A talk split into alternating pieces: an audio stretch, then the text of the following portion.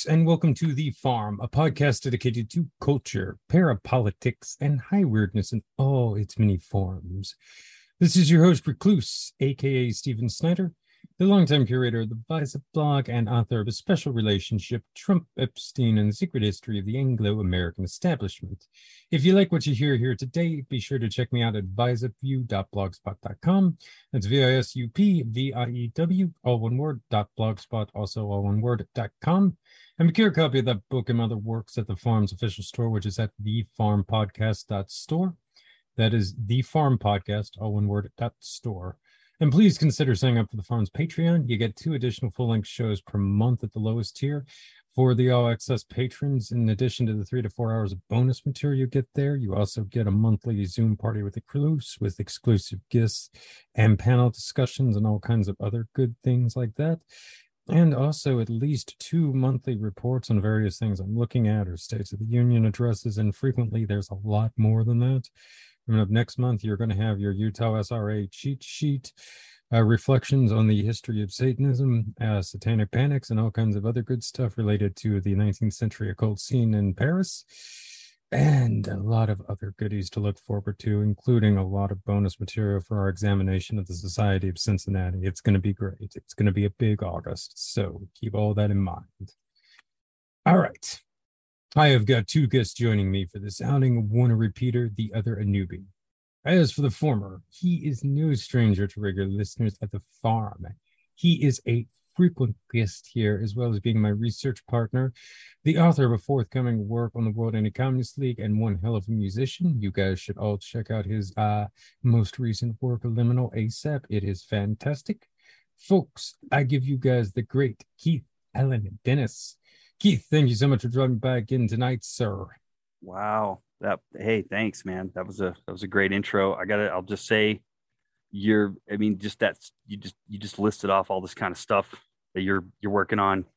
You've been at this like what 12 years. You're like one of the hardest working people in in in this whatever business or whatever this is. And uh it's my honor to be here with you, man. Giving me the time of day. Pretty cool, man. So rock on. Yeah, it's my honor to have you here, and uh, hopefully we'll have you in at that Zoom party, man. You know, I can't really do Satanism justice without you, Keith. All right. Yeah. As for our next guest, I cannot be more excited for his first appearance on the farm. He presently resides in Japan, giving us a unique insight to today's topic. He's not Japanese, but he's lived there for some time, speaks the language fluently, and is more aware of the culture than most Westerners. And he is also a podcaster hosting the Kingless Generation podcasts. Folks, I give you guys Fergal Schmudlach. And no, he's not a Smurf. Thank you so much for dropping by tonight, sir. Actually, I should say this morning, sir, for you in the land of the rising sun. That is correct. Good morning from Tokyo. Recluse, thank you so much for having me on. Keith, thank you very much for the introduction. Um, I could not be more honored and happy to be joining you. Yeah, this is going to be a great one. All right. As some of you may have surmised, the subject of this show is the recent assassination of Abe Shinzo. This is one of the most important stories currently unfolding, which is why I'm making this show public. Because trust me, we've got some earth shattering stuff in this sucker. Stuff you're going to hear on this one is just it's incredible guys. It desperately needs to reach a wider audience as there's a near media blackout on this event in the us and probably a lot of europe as well.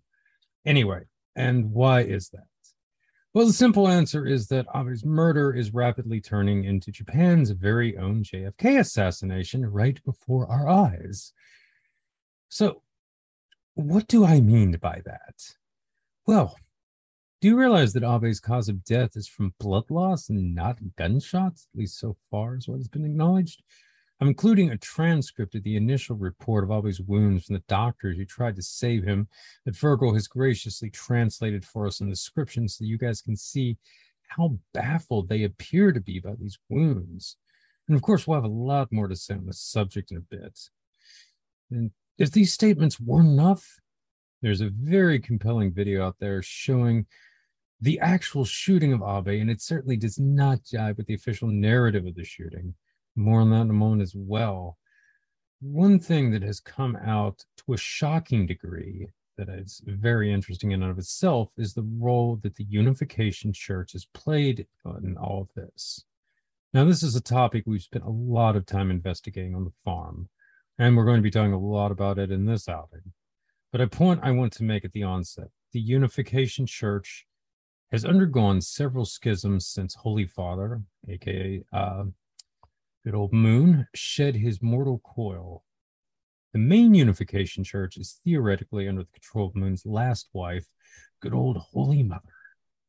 One of the breakaway sects headed by one of uh, Holy Father's sons, Sean Moon. The Sean Moon cult is one that we've talked about before. I even did a podcast with Steven Hassan last summer on this insane outfit because it's just incredible. In the US, Sean Moon has been making the scene at January 6th, hanging out with biker gangs, performing weddings, weddings where the entire party is outfitted with machine guns, and recently procured a compound near Waco, Texas. Yes, the same one that David Koresh set up shop at one point. Basically, this guy is a ticking time bomb, and he may have finally gone off. Recently, Sean Moon returned to Japan, which has long been the heart of the Unification Church's power base. There, he accused Holy Father's church of enabling the People's Republic of China, called for its destruction, church that is to say, and proclaimed that Holy Mother was going to hell. That went over about as well as one can imagine.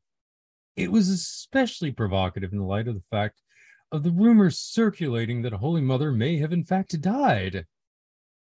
It's probably a big part as to why Sean is throwing the gauntlet down now. He smells blood in the water.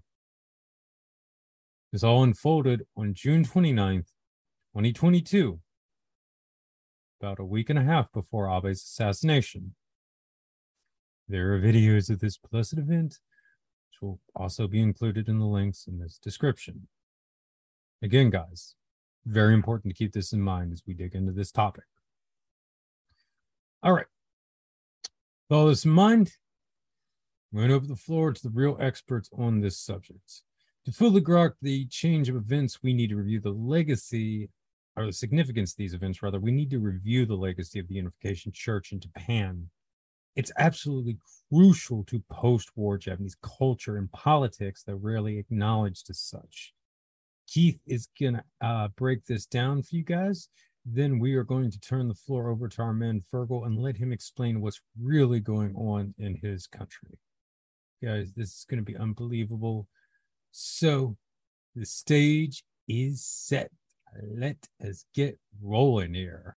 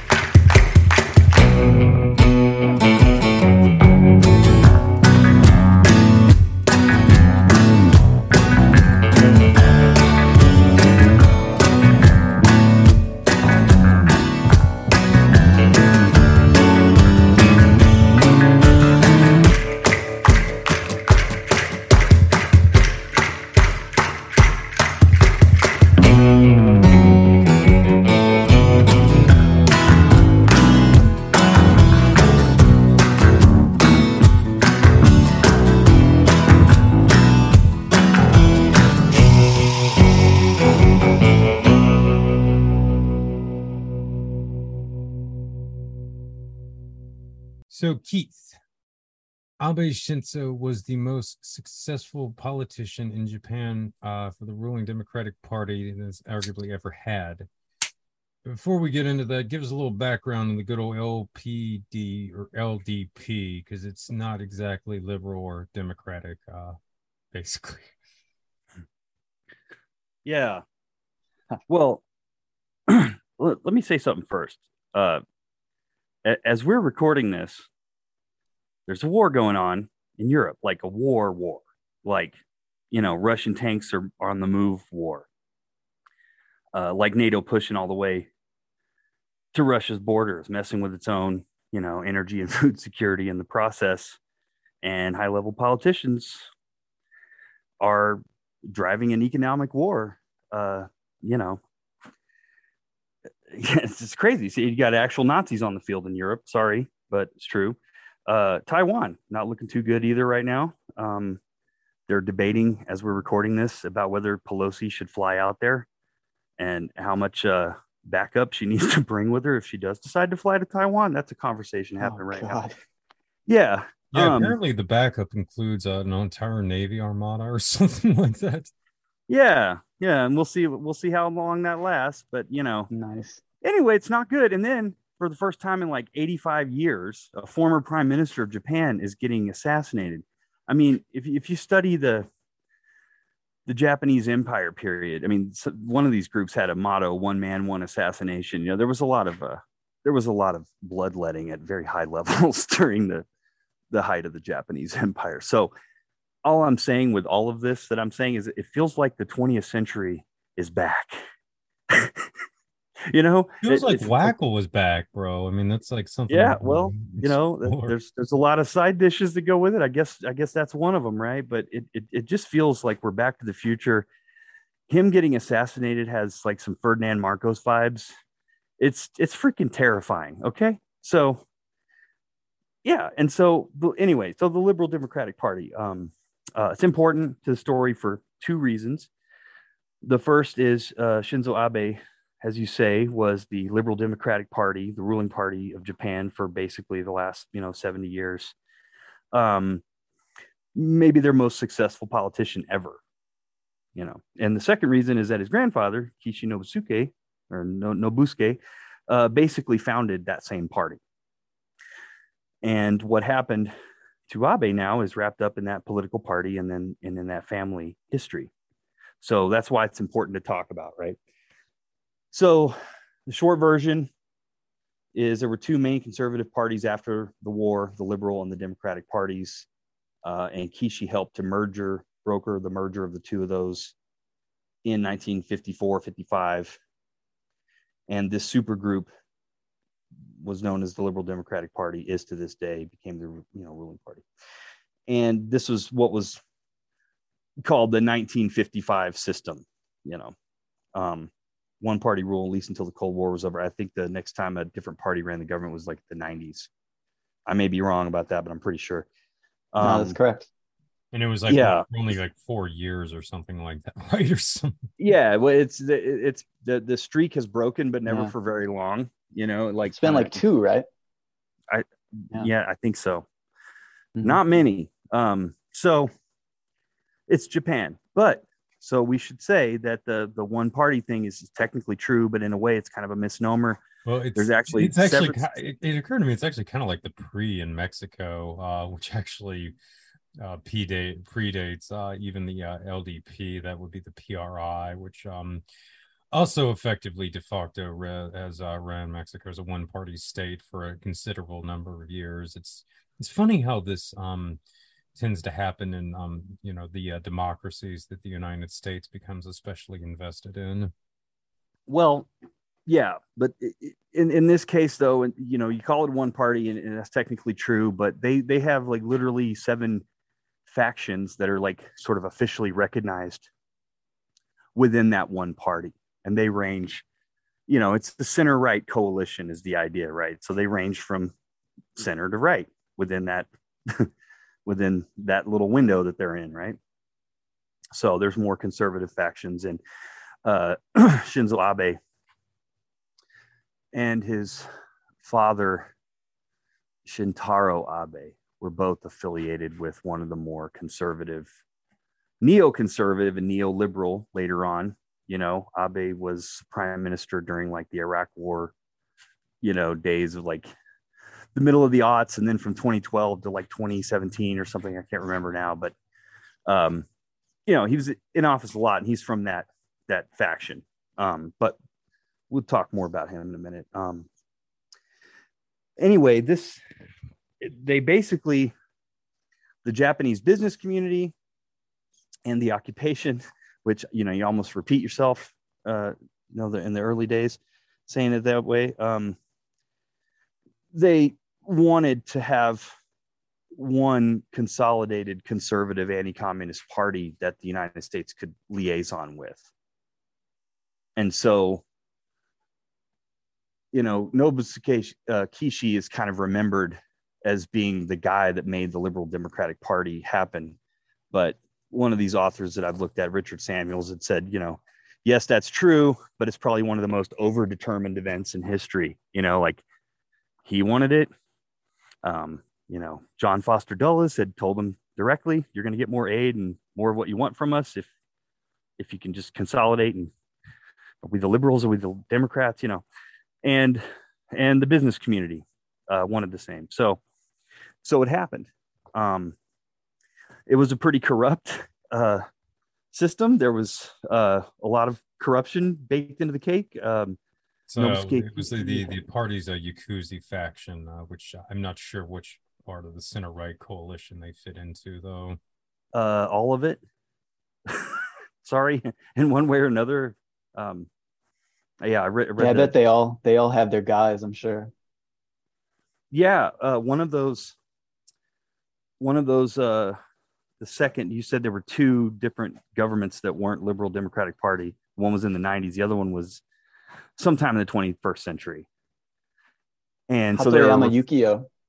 Yeah. It might have been Hatoyama. It was like 2011 or something? Is that yeah but I, oh, I, found an article saying they'd secured the endorsement of the Yamaguchi Gumi. And I was like okay mm-hmm. you know. Well he was in the Paradise Papers or or Panama Papers one of the two as well. Yeah.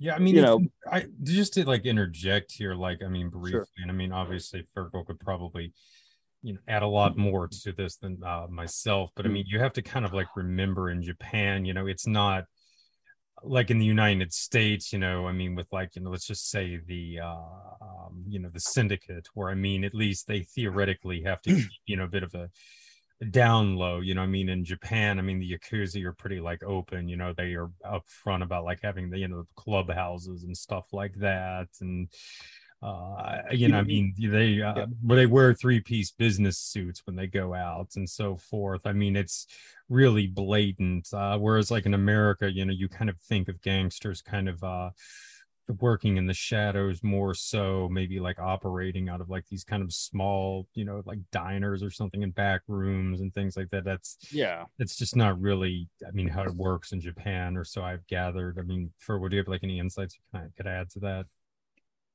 i mean i would uh, there's maybe something to that you know i mean the uh, scholarly book on that topic would be Eiko Maruko Siniawer's book, Gangsters, Ruffians, Yakuza, or something. Um, Jimmy Fallon Gong sometimes talks about that. I feel I feel like he, that's on his reading list. Uh, but uh, and so yeah, there's maybe some unique aspects there. Um, I mean, like I've i often find myself wanting to push back. I mean, I've seen like photos where yeah. like the entire, you know, I mean, Yakuza group will like just kind of come out and take like a group photo together with like everybody hanging out and like, here's the boss, and you know, here's like the number two. You know, I mean, it's just like, yeah, I mean, that's a bit in the past. That's a okay, bit in the okay, past, okay, but yeah, but yeah. and they've been crushed under neoliberalism, right? With neoliberalization, there's been a huge crackdown on that, and that may be one other way that we can understand this assassination. Maybe I should flag that um, in general, I, you know, I'm going to be pushing back and being like, oh, you know, this is just a regular fucking country. People are just, you know, and, uh, you know, there's that side of it. I can point out like Lucky Luciano, um, who Meyer Lansky, you know, I mean, you have these people in America too, and they, uh, how, Howard Hughes, you know, I mean, the, the um, all of these people are are in the background of the Democratic Party and the Republican Party as well, of course. Sure, sure. But yeah, you know, I read that book, uh, Yakuza by Kaplan and Dubro that came out in like the the late the latter 80s uh, earlier this year. And uh, oh, okay. I'll have more to I, I could say a couple oh. things about what y'all are talking about. And I, but I'll save it for the the part when we talk yeah, about that's Kodama. Interesting. That's good. Kodama in a few minutes. It will uh, well, mm-hmm. hopefully remember some of the stuff. Mean, yeah, I didn't mean to get you too sidetracked. Oh no, you're good, bro. You're good. Anyway, continue with the LDP.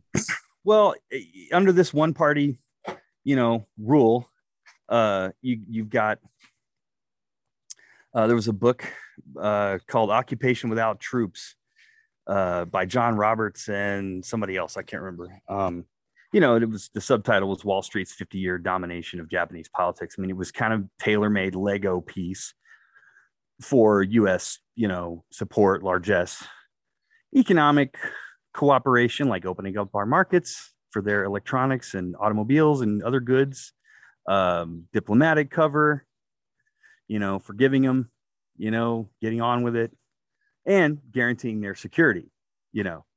And so in the process, Japan kind of gets its old Asian co prosperity sphere back, but the US does the fighting you know, uh, it's a really good deal that that they got. And there was a lot of corruption, was, you know, but but you know, Japan went from being nuked and uh, utterly defeated and humiliated to being like a world power in you know, and it was the Liberal Democratic Party, for better or for worse, that presided over that. And uh, you know, it's it's it's important. Um, uh, I, along those lines, there was a, a video that I got. I don't know who these people are. It's Diet Soap, Doug Lain, and somebody named Dr. Cootie, uh, Cuba, Cuba, Deep State Cuba. I don't know. It's, uh, maybe I'll put a link in your comments, but that guy, the Cuba guy, you know, has a really good, gives a really good dissertation on uh, Japanese post-war and pre-war economic history, macroeconomics, and you know how they approached all these different things, and actually gets into a little bit of stuff like the Unification Church, and like this one, it was done after the assassination when people are suddenly talking about all this stuff that never gets talked about. But anyway, um, yeah, you can look that up if you're really interested. So anyway, Kishi is the patriarch of this whole thing. And you know, it would be pretty stellar even without all this. Uh, but you know, his big accomplishment that he kind of staked his whole political career on was making sure to ram through the renegotiation of the treaty with the United States in 1960. That uh, was very unpopular with the left and just society broadly because it's like you know given it's continuing the occupation it's giving you know basing rights you know, for U.S. troops and the ability to deploy nukes, you know, stage them on there. You know, just just people were very against it, and and you know, through the auspices of folks like Yoshio Kodama, who we'll talk about, I hope, in a few minutes. Um, you know, he he manages to just get it over the finish line like a Moses or something, you know, and then and then he resigns because it's it's kind of over and people are tired of him anyway and they want to they want something new to happen. But that is the other thing that he is sort of, you know, Kishi is really remembered for. And so, yeah. Oh, well, real quick, one real quick detail that phrase ram through is a really correct description that you see in a lot of places. But just concretely, what that means is actually that they didn't have the votes to pass it. And there was uh, totally unprecedented in Japanese history 100,000 person crowd in front of the diet protesting it. And the police took the opposition lawmakers, escorted them out of the Diet building, and they proceeded to vote with only the LDP lawmakers present. That's what happened. Yeah, it was some bullshit, is is what you're saying. yeah, indeed. It, yeah, yeah, um, yeah. So that was yeah. kind of Kishi's big accomplishment, and then, you know, by the by the 1980s, Japan is like taking over. You know, and there's another book that's kind of the bookend um, called Agents of Influence by Pat Choate that just talks about how, you know, Japan has eaten our lunch. They've got these protectionist trade policies. They've got, you know, they're big on capturing the intellectual property of of um, people that they're doing business with. It's like part of the deal. If you want to do business in Japan and cooperate on manufacturing whatever widget, you got to share the plans with us. And so they're they're they're capturing technical capabilities during this period at a rapid rate. And, you know, Donald Trump back in the 80s, if, you know, people that are old enough to remember, it wasn't always China, China, China. You know, back in the 80s, he was like, Japan, Japan, they're ripping us off. You know, he had the same shtick, but it's Japan instead of China. Well, there's like what uh, that one movie that was made was it Black Rain, I think, with like Michael Douglas or something like that. that yeah. Big into all that stuff The first uh, Japan-related piece of media that I ever encountered was reading Rising Sun as like an elementary schooler. Oh yeah, and then they by later Michael made the Crichton. Sean Connery, right? Yeah, Yeah, yeah, yeah, yeah. I, my jury is out on the true meaning of that whole um, phase of history, but because of course, right after that, it was all controlled demolition with the neoliberalization. There was a little history of the Liberal Democratic Party for for context, you Mhm. know. All right. Uh, um, Shinzo Abe's grandpa started it, and Shinzo Abe was its most successful politician. And apparently, he was killed by a Mooney in 2022, and that's why we're here. as it uh, as you all uh, will find out here soon. All right, so can you tell us about the trio that the uh, great Don Diligent, uh, so Ed Coffman, may rest in peace, used to call the Three Amigos and their involvement in the LDP. All right, the three amigos. Yes, um, be some Don Diligent uh, honorary ranting in the, in the future here. Uh, Kishi, we kind of already talked about, but I should also say that he was like the economic development sort of czar of uh, of the Manchukuo puppet state. Um, you know, pre World War II and during World War II, I think he came back to Japan in '42 and ran for the Diet. I don't don't quote me on that, but I just said it on the internet, so too late. Um, and he brought a lot of that. That's where he got acquainted with, you know, how politics really works and the money laundering and all that kind of stuff. But also, you know, managing, um, you know, what was a rapacious imperial puppet state, you know, that was just set up to be settled, yeah, but also just stripped of anything that would be useful, you know, which was human capital is a nice way of saying it. It's part of that, uh, as well as natural capital and rare minerals, and of course, everybody's gold.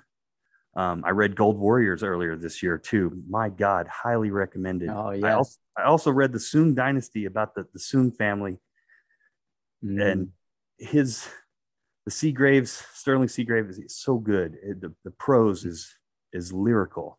It's a page turner. I read Gold Warriors in a weekend.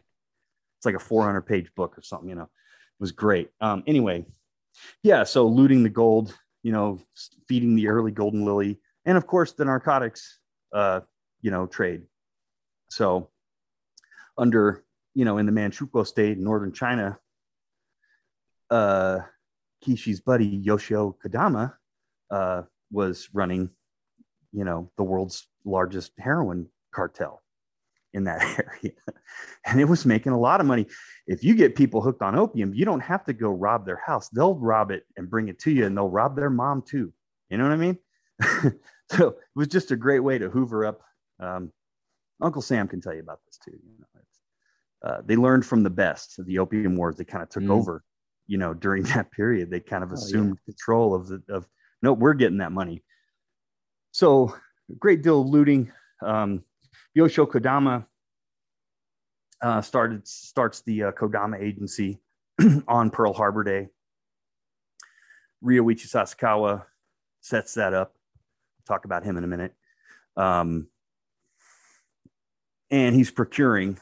You know, there's kind of a competition, interagency competition. Dan Carlin can tell you about it between the the land and the sea and the air uh, bureaucracies. You know, uh, military bureaucracies. You know, they're competing for with each other. We need more troops for land. Now we need more ships at sea. You know, ah, we need more planes. You know, so they're all kind of fighting over the kinds of stuff they can loot out of places like Manchuria. Um, and Kodama is there to be a fixer to make sure that the air uh, Yamamoto's, you know, the fleet, the ones that just did Pearl Harbor, they're going to need to resupply. And Kodama's the guy that's going to see to it, you know. Uh, after uh, the war, he becomes kind of like. Remember, I said a few minutes ago, the Liberal Democratic Party in part existed because the United States was like, we can't deal with a whole bunch of parties. Just give us one party and we'll just deal with that and it'll be better if we just do that, right? Well, Kodama played that same role of uniting everybody so you just deal with one face um, for basically the same purpose. Uh, somebody to keep it buried enough, somebody to be the one liaison that Charles Willoughby and, and, and the occupation government and intelligence could work through rather than a whole bunch. You know, be the Gehlen or whatever, you know. Um, exactly. Yeah. Um, so Kodama became the the one guy that you deal with. Liberal Democratic Party became the one party that you deal with. And what did he bring together? He brought together all of the various organized crime groups, you know, you know, from from highest to lowest level, and basically said, "Hey, you know, we're we're we're here to fight the Reds. When and if it comes to that, we you know we got to work together and support each other in the meantime, and be under united front." Which you know, there's some crazy people in some cases. So you know, somebody's got to do that work, and he did it. So then uh, Yoshio Kodama talked about him, talked about Kishi. Sasakawa would be the other amigo, and he's the the the mercurial wild card of all of it. He's the guy that reinvented himself into ever higher spheres uh, throughout his entire life, which lasted 95 years, almost. You know, he's born in the 19th century and died in the 90s. So he saw all of this, you know. Um, he was with, he was on the the Yamamoto pro Navy faction before the war. He, that's why he brokered getting Kodama to set up the Kodama agency to make sure Yamamoto's people got what they needed. But um, he is the guy that's sort of credited with uh, flying to to see Mussolini and you know, do the meeting in person that kind of brought Japan into the Axis. That may be a low resolution way of saying it, but that's how the history books portray Sasakawa. Um, he, he, he helped set that up, which is no mean feat. Um, he was doing a lot of the looting, Golden Lily and stuff, and a lot of that was, you know, again, military material uh, procurement, but but not just that, you know. And after the war, he gets uh, the Japan Motor Boat Racing Association. I can't remember the name of it exactly, but it's basically like a state run gambling monopoly on motorboat racing that the money is just gambling money that goes uh, to the state and it's used for political campaigns. It's used to run the LDP. you know, we need a casino. Uh, we need a we need a betting track to help you know raise money and, and, and, a portion of it Sasakawa got to keep. And he also uh, really became like the, the chief shipping magnate. Uh, the motorboat racing thing became the Japan Shipping Industry Foundation later on.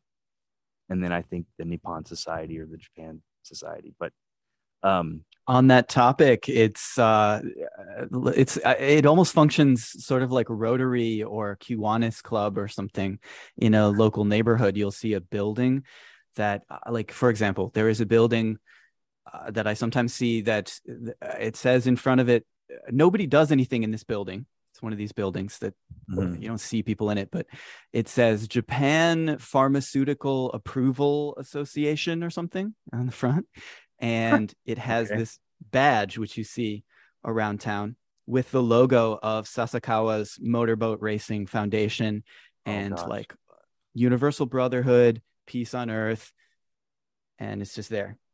So wow, you'll see that a lot of places. Yeah, they got statues. They helped build the building somehow. Mother. I don't know. No, he hmm. he he gave a lot of money out and got his name all over everything, and you know became buddies with Jimmy Carter and helped cure smallpox and got the Helen Keller Award and the Linus Pauling humanitarian. You know, he he uh, became this crazy philanthropist. what the Sackler family or something over here, or like that. But they were the ones who were like really put a lot of the money for the oxycontins, right? Or um, right. Well, oh, anyway, yeah. so Sasakawa is is just kind of like a legendary figure. But he was, you know, these are the three amigos, as Don Diligent would have it. Kishi Kodama, Sasakawa, they all do time in Sugamo prison together. They all get released as this depurge, um, all hands on deck. The Communist Party numbers have exploded in Japan during the post immediate post war period. And the Korean War is about to happen, and a bunch of people in Washington know that the Korean War is about to happen. anyway, it's all hands on deck moment. So there's just like over in Europe, a bunch of the the Nazis, in this case, the Japanese versions, are let out to now fight for the good guys. And those guys were, you know, three of three of some of the most important people that did time in Sugamo prison and later on, you know, went to become leaders of the Japanese state in one sphere or another. Sasakawa was the financier, he was the money guy. Kishi was the money laundering guy as it interfaced with LDP politics that he was a boss of. And Kodama was the, the, the mob guy. And going back to you guys were talking about Yakuza and stuff. I'll say this. You're talking about, you know, Lucky Luciano and whatever. Well, that's the Sicilian mafia in the United States. Maybe a comparison of the Yakuza with the Sicilian mafia in Sicily might be better. When I read that Yakuza book, mm-hmm. it really talked about that being a storied, you know, historical uh, tradition. It's a part of Japanese culture. It's indigenous to Japan. It's not and organized crime you know define define crime you know you know um you know in, in like oh, i won't get into too much of how that parapolitics business and getting all theory on you but yeah you know it's not well Eiko Maruko Siniawer uses the term violent specialists you have violent they're handing out baseball and... cards you know they're yeah. they got movies made about them they, like like westerns or something you know what i mean they got um, it's it's right. just a whole qualitatively different thing, and it's real.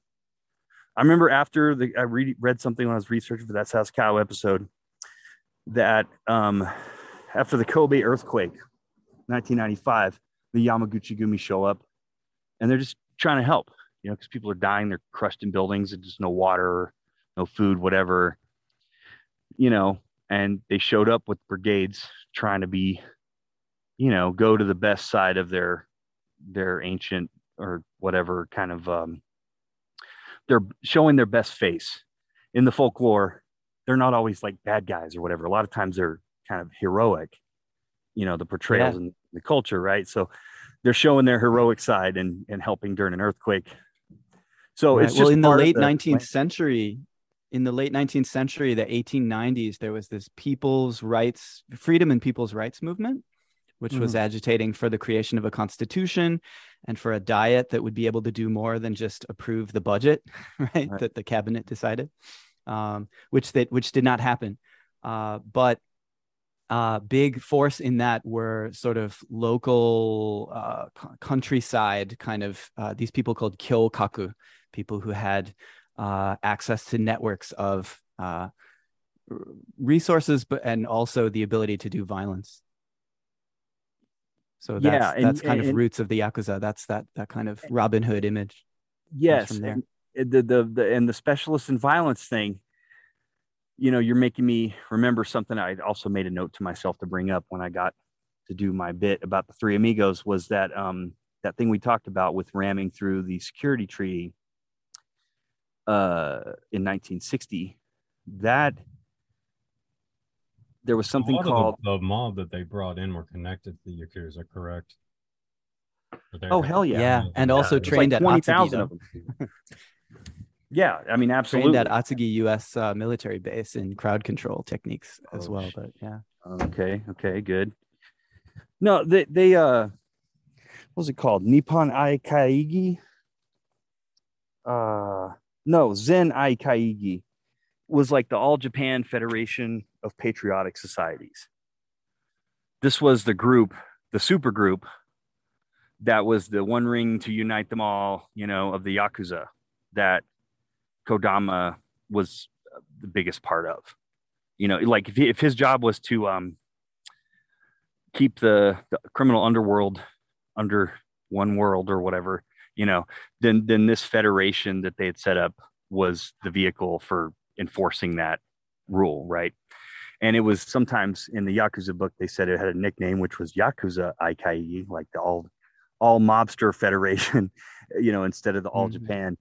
Um, so pejoratively, it was known as a yakuza thing because that's what it was. It was just like a a, a yakuza supergroup um, council. So through the, and that started in like 55 or 56, right? Right around the time, you know, that the LDP is getting going, the 1955 system. These guys are going to be the muscle, and the muscle gets deployed to the tune of some 20,000, you know, participants to break up that 100,000 person uh, mob that you were referring to, Fergal, a little while ago. Um, right. Yeah. So I wanted to get that in there about Kodama. It was a hmm. shit show, but it was our shit show. I think it went pretty much how we wanted. Yeah. So Much I, like I the Christian Democrats enough. in Germany. I mean, that's another comparison point you could make. You know, I was going to say that, and I, I missed it, but you're you're right. It was like this is going to be the answer to the, the this is going to be the Christian Democrat uh, Party of East Asia for Japan. You know, it's you know it's conservative, but not too conservative. You know, but uh, just like over on the other side of the world with the Christian Democrats, I'll go back to Abe for a second because you're jogging my memory about some things that we probably shouldn't fail to mention about the man. You know, neoconservative, neoliberal, all that good stuff. But he uh, made a lot of waves overseas by doing things like visiting the war dead shrines and saying things like kind of somebody had characterized it as basically like slut shaming the comfort women, you know. Uh, uh, or, or, or otherwise just sort of downplaying that. And it's, it's just kind of like basically the Japanese version of Holocaust denial. I mean, it, it's the best way. Same kind of vibes as really the recent paper by the Harvard economist, right? I forget his fucking name, but it was something like, you know, the comfort women were just uh, entrepreneurs, you know, aspiring, uh, plucky go-getters. Oh my God. You know, just working on the free market. Ugh.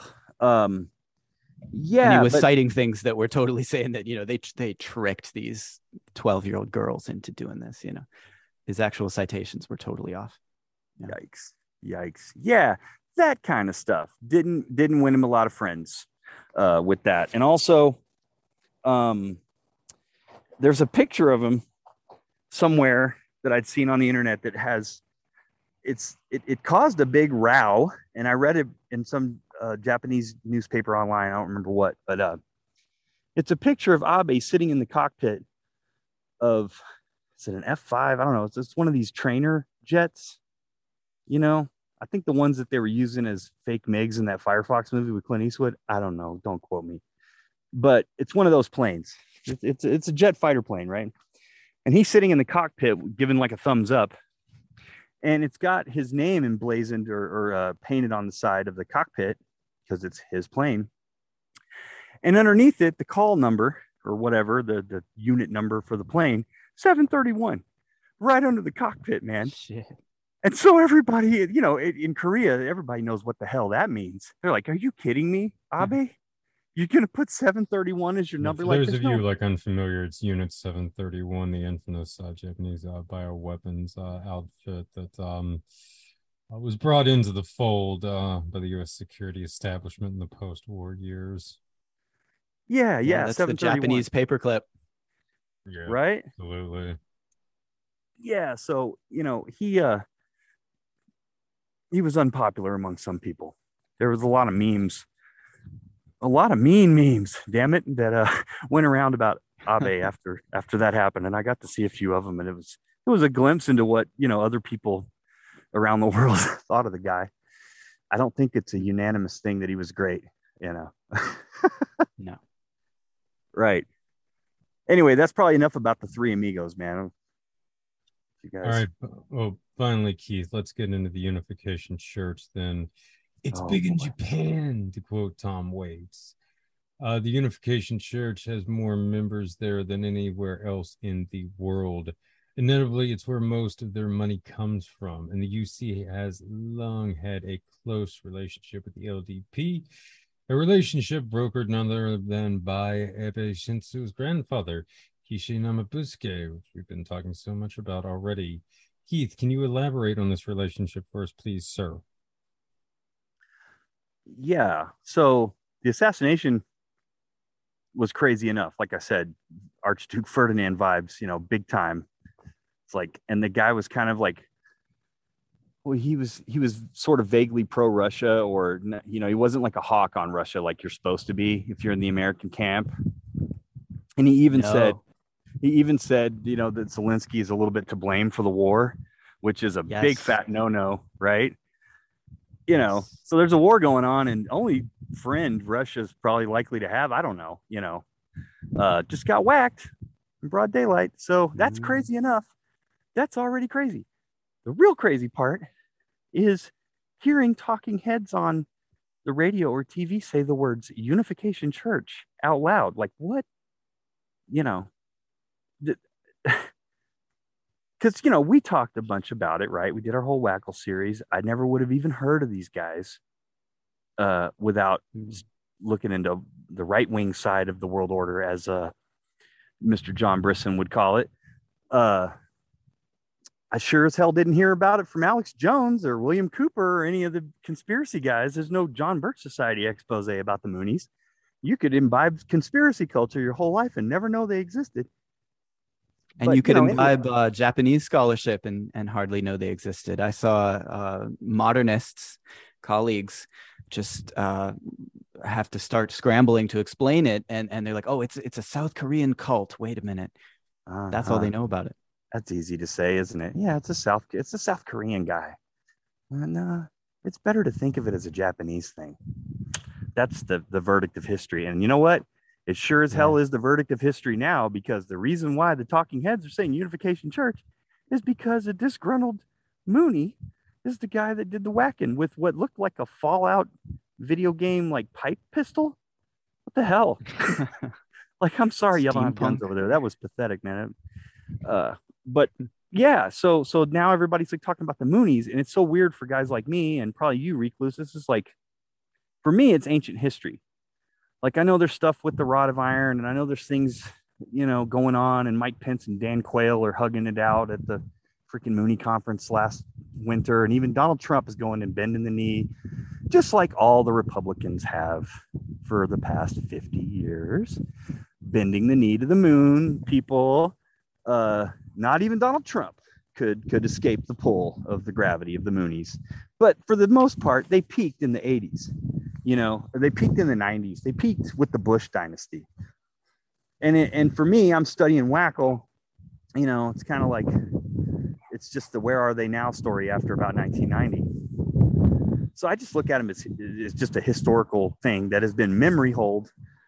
You know, the Republicans are too ashamed to talk about it. The Democrats are too cowardly to talk about it. And the media is just like squirrel, you know. So it just hmm. it just like, you know, you sound like a crazy person ranting about the damn Moonies and how important they are to, I don't know, the growth of the conservative political movement in the United States. I mean, that's pretty important. But you sound like a, a jackass when you're trying to tell people. He's like, yeah, he, he, said he was Jesus and America was uh, Satan, and you have all these little mind controlled followers, and people are like, man, get back away from the bong. You know, that's that's the attitude you get. But anyway, the Moonies, the Moonies, and the LDP. Let's talk about that. Um, Right. So Nobusuke Kishi, well, first let me say this. Three Amigos important to talk about because they all come up in the Mooney story. Okay. Uh, and the LDP. And to some extent, it's almost like I repeat myself. Um, it's through Ryoichi Sasakawa's good offices that the Unification Church gets started in Japan, imported in the first place. So that's like 1958. Um, around 1965, uh, the Moonies are really growing in Japan. Um, they arranged the mass conversion of some 50 leaders of a, a, a nationalist Buddhist sect in the Nichiren school, the name, the specific name of which I don't remember right now. But the guy that was next in line to be the head of that Buddhist sect in Japan, Osami Kuboki, uh, chooses a different path and converts along with some 50 other leaders in that church to unificationism. And the unification church was called Genri Undo in Japan, you know, at that time, right? And around 1965 or 66, really at the base of like Mount Fuji at one of Ryoichi Sasakawa's motorboat racing courses. They had like this smoke filled room thing where they planned out and sort of inaugurated the Mooney political arm, which was called Shokyo Rengo or Victory Over Communism. Uh, Kodama and his lieutenants are in the room. Sasakawa's there. Osami Kuboki is there. Uh, some kind of Japanese right wing ideologues uh, that are doing youth education against leftism and whatever. They're they're part of this thing, and it's going to be a youth movement. And part of it's just to like head off the the growing head of steam of you know what would be 1968. You know, it was a pretty rough year for the world. A lot of protests. This was the year that the left kind of died. I mean, maybe not really, but it was a was mortal wound all over the world. So and Japan was not spared. But you know that's what you got the yakuza aikaegi for if they get too unruly. Uh, and also you have this basically kind of like a Japanese Young Americans for Freedom, you know, activist uh, group that would be aggressively anti-communist. Um, they also provided like free labor to the campaigns, the candidates, the the uh, the politicians in the Liberal Democratic Party, and they worked really hard. they they worked really hard. They were really good, faithful workers because they were like in kind of like a, a brainwashed cult. So you know they were just kind of wind them up and let them go, you know. Uh, and that political cultism uh, gets transferred to the United States starting about 1970 with something called the Freedom Leadership Foundation that was part of the WACL American Council for World Freedom supergroup that was an organization of organizations. Well, this Freedom Leadership Foundation was part of that. And they started spreading political cultism of that variety in the United States. I'm digressing, but I'll come back to the Liberal Democratic Party part of this, and I'll go back in back to the 60s or whatever. But just real quick, uh, the whole thing with the Moonies in the United States, like I wouldn't care. Uh, it's just a Japanese thing. It's a South Korean cult or whatever. Okay, if it's a state over there, like who cares? Right? It's not. Who has a good reason to care about the Moonies? You know, in the United States, like you know, just like weirdo nerds like me or whatever. Uh, moral majority. yeah, you know, uh, but it, it's it's it's not about uh, the Moonies themselves or any kind of Japanese new religion. It's about what did the Americans do with it? How did they weaponize it? How did they turn it into a tool? You know, it's it's That's the really Americans important. I have a problem with. It's the Americans that are the problem. You know, uh, really d- lit the fuse for Trumpism lit the fuse for QAnon type stuff. You know, yeah, Moon was a mean, prophet. You know, Moon was a prophet of, with a side of politician. You know, we should okay? kind of point out here too. I mean, with um, some of the stuff Don Diligent had been working at, I mean, he firmly believed that uh, the origins of the Moonies really did reside in uh, the Korean War and just uh, some of the, uh, frankly, the research that we were doing on the uh, brainwashing mm-hmm. that was mm-hmm. being conducted on both U.S. troops and uh, their Korean counterparts. Um, you know, this is a big part of the whole saga of the origins of the Moonies that's never really been told. But um, uh, you know, again, just to sort of point this out, I mean, from very the beginning, there's been this element of the United States in this, and just kind of give some people some insights into like how a cult would achieve this sort of like influence. Um, you know, again, this sort of goes back to some of the things that were being looked at in the Korean War and uh, the aftermath of it. Um, you know, again, you know, we uh, we were somewhat disturbed by how the troops uh, were reacting. Uh, they were coming back from that. And, well, yeah, we got to close the brainwashing gap. Mm. With the Reds. Yeah, I love this emphasis on uh, the possibility that psychological warfare partially originates in the Japanese Empire. and um, I really like so in in bourgeois scholarship, uh, from modernists, you know, talking about tenko, for example. Have you heard this term? Tenko is like changing your orientation or whatever, right? Ideological conversion. And that was the the strategy was to keep people uh, confined and ask them to commit, publicly renounce socialism and write that it was really important that they write a personal narrative of their life and how this is why I have renounced this. And many of these people go on to uh, become prominent, not many, but some become and, prominent right wing uh, operatives and even like kind of deep state operatives, right? And this was something and that, um, um, you know, just kind of sorry yeah. to interrupt you there, Fergal, but this was definitely something very much um, in terms of psychological warfare the Americans were looking at. I mean, it was it was resisted by a good chunk of the of the um, military and even some extent the intelligence establishment uh, in the immediate aftermath of the oh, Second okay. World War, just as the uh, the Cold War. Oh, the aftermath. But again, yeah. psychological warfare was generally kind of looked down upon, especially by the military in this uh, period. Yeah. There was one guy, Edward Lansdale, um, who was really fascinated by uh, the, what the Chinese were doing, the communist Chinese specifically, and this this real emphasis on political. Ah, there you go. And Lansdale, the Maoist reading group, was the um, you know the guy who really oversaw the Philippines, the first major counterinsurgency operation.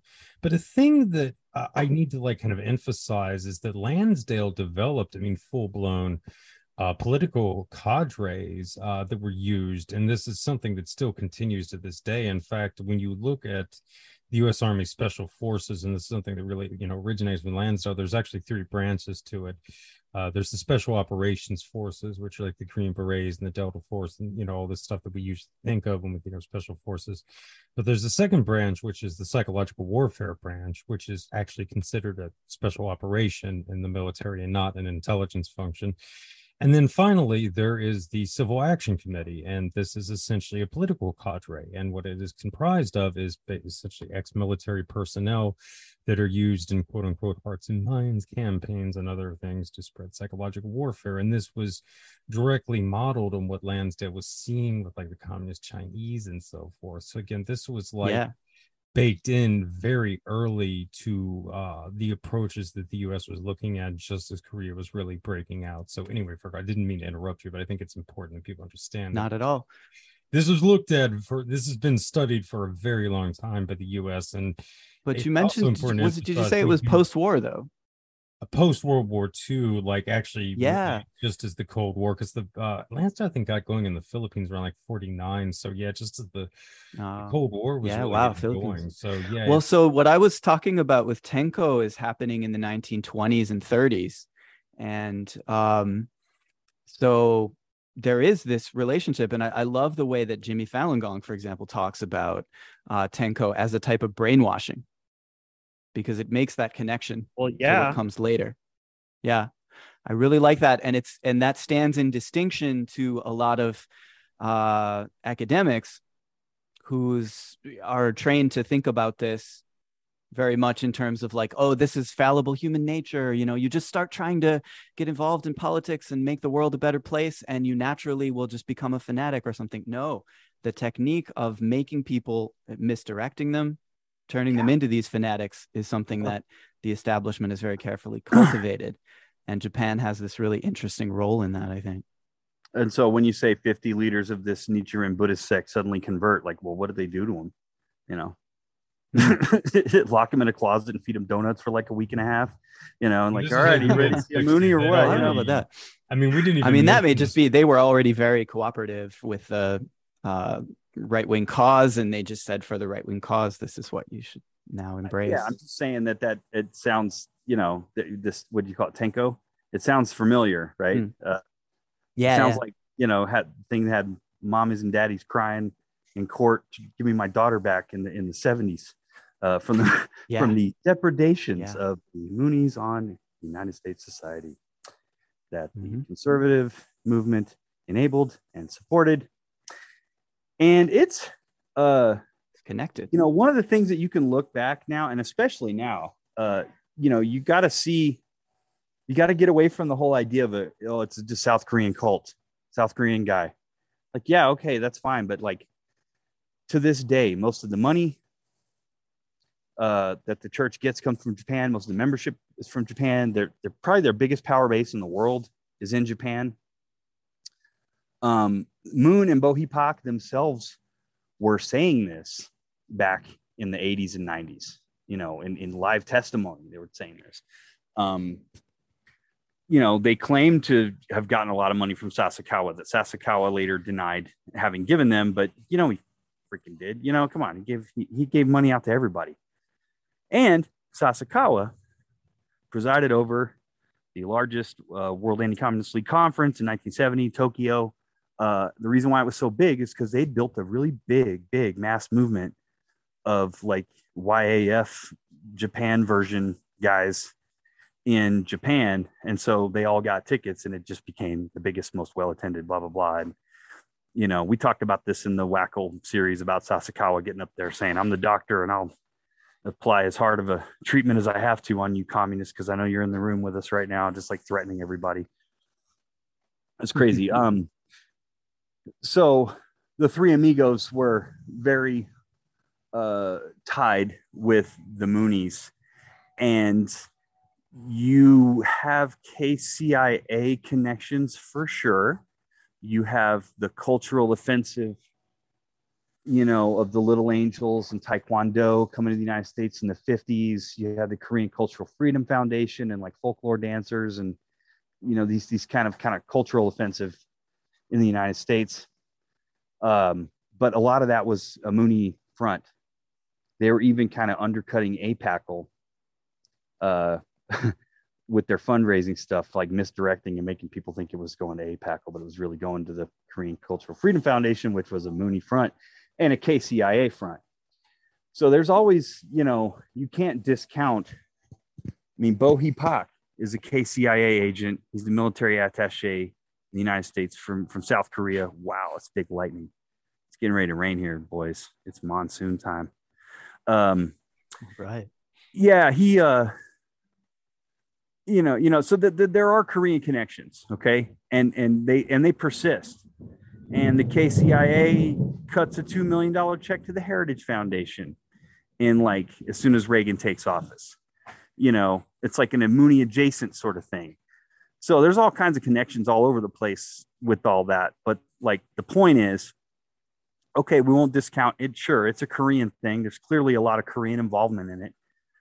But who's doing the heavy lifting? you know it's it's japan you know who's it working for most japan you know um, who's accruing the benefits of uh, the moonies coming to the united states in 1970 as i said and immediately setting up like a pro vietnam war um, pressure campaign pr campaign lobby you know japan made a killing off the vietnam war they didn't do too bad in the korean war um, when I said they're establishing, reestablishing the East Asian co- prosperity sphere without firing a shot, you know, yeah, that included wars, and this is what I'm talking about. And yeah, uh, Japan didn't send troops. I mean, Korea did, but you know, Japan had a lot of side and direct economic benefits to that war going on. So, did they want it to keep going? Sure, you know. Um, so if you think of the Moonies and just do like a search, find word, and replace and say Korea and then replace it with Japan, some things make a lot more sense when you're looking at the history. Absolutely. Understanding that structure of the Japanese empire, I think, is key because uh, post war sort of image, you know, sort of man on the street, uh, common picture of that is is very different from the reality, which was that since 1910 officially, all the way through the end of the war, Korea is annexed to Japan and they're actively pursuing a cultural slogan of Naisen Ittai, which means uh, the mainland, which they call, they were calling Japan the the mainland or the inner land, right? Not Japan. And mm. Japan and Choson, which was the name of for Korea at the time, um, from the Choson dynasty, right, uh, are one. Called, and they were pers- doing all kinds of cultural exhibitions and stuff, funding friendly Korean uh, cultural things. You know, this this is a structure that goes back to the wartime, and then Japanese and also often Korean colonists, uh, as a familiar kind of pressure valve from the overcrowded industrial cities, would be sent to the frontier in Manchuria, where Kishi Nobusuke was managing a uh, settler colony that was explicitly modeled after the American style, Wild West kind of colonization. That's really interesting, man. Yeah, it is. It is. Uh, Fergal, did you have anything else to add before we get into the assassination proper? or Keith, did I'd you say have that's about else? it. Okay. Uh, you know, I could. I just want to say all the stuff I'm talking about here.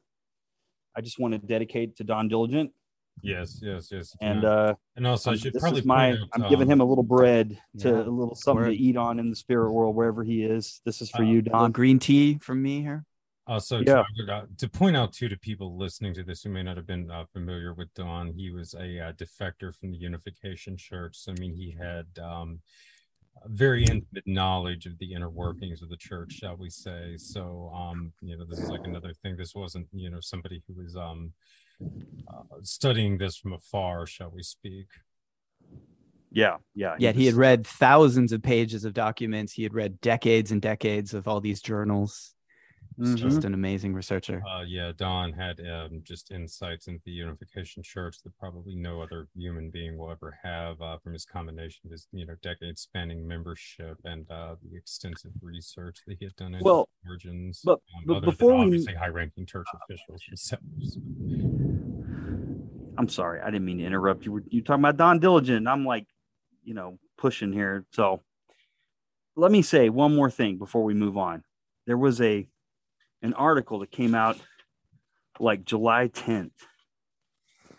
Um, and I printed it out, and, and it's from the Shingetsu News Agency.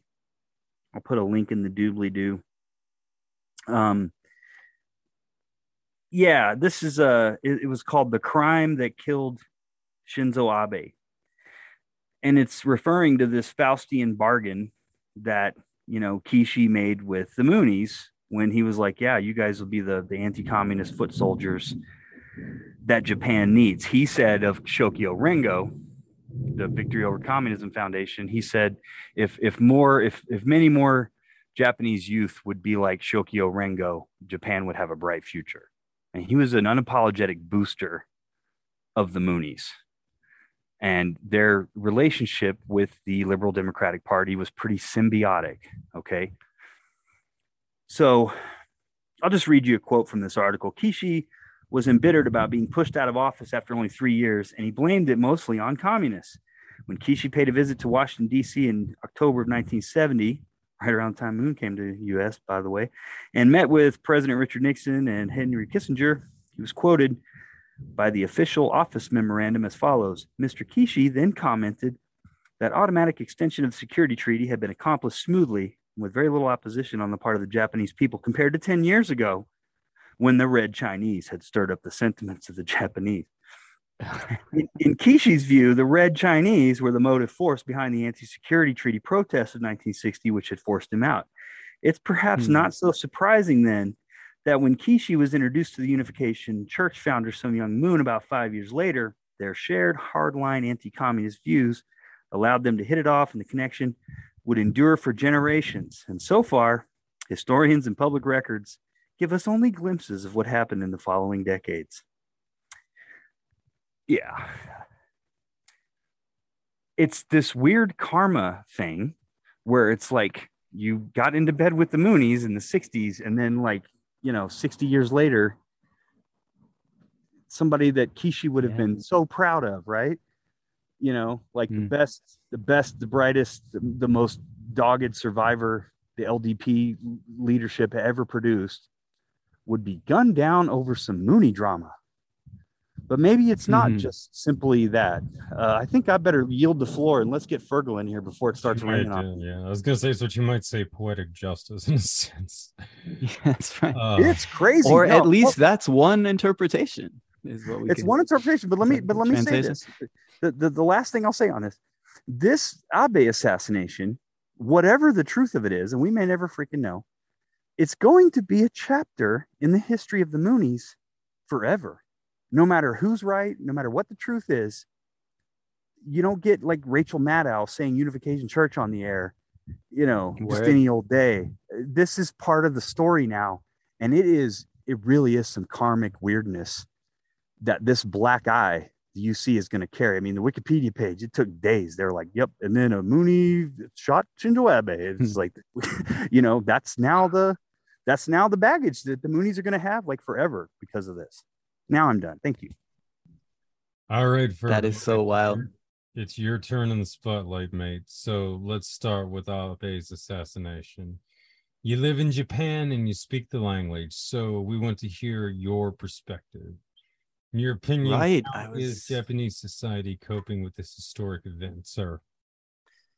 Well, it's just as weird here to see the Unification Church all over the airwaves and the headlines. And uh, it's continuing even today. You know, there's a there's a program in particular, Miyaneya, which keeps getting uh, quoted and screenshotted on Twitter. People are talking about it a lot, uh, which continues to talk about the Unification Church connection. And I would agree, this is a really, really meaningful and interesting uh, part of the event. Uh, there may, however, be ways to interpret it where the Unification Church, though, might be a distraction from some other things, right? At least the Unification Church that was run by Sun Myung Moon himself, right? Uh, and we'll get to that, I think, later, right? But uh, the day of, right? So I just suddenly heard, you know, uh, right about noon, didn't it happen? And uh, yeah, it's right about noon, sort of turned on. You know, I don't have a TV myself, but you can get the TV kind of on the computer. You know, remember this uh, is like your uh your the day Kennedy was shot thing, you know, or at least you know for This is the kind of thing, generation. This is our like uh, kind of equivalent of like our 9-11 thing. Like what were you doing, uh, recluse, when uh, 9-11 was happening? Well, I was driving my way to community college, getting high uh, in my car. That's what I was doing. So you always kind of have that special like memory as well on this one. Absolutely. I was I uh showed up to Hebrew class and I found out about it actually. That's what happened about 9/11. But uh yeah, this one too, you just kind of um you know, so people all over the world, you know, you said there were a lot of jokes. People really got going riffing and joking about it. You know, you wonder if there's some kind of like uh signature reduction angle on that too. Was there something juicing that, making the jokes? Um from here, it's I mean, it's funny, but like it, it it's also scary for reasons that I think we've already begun to get into. Right. And actually being here it was it was pretty scary.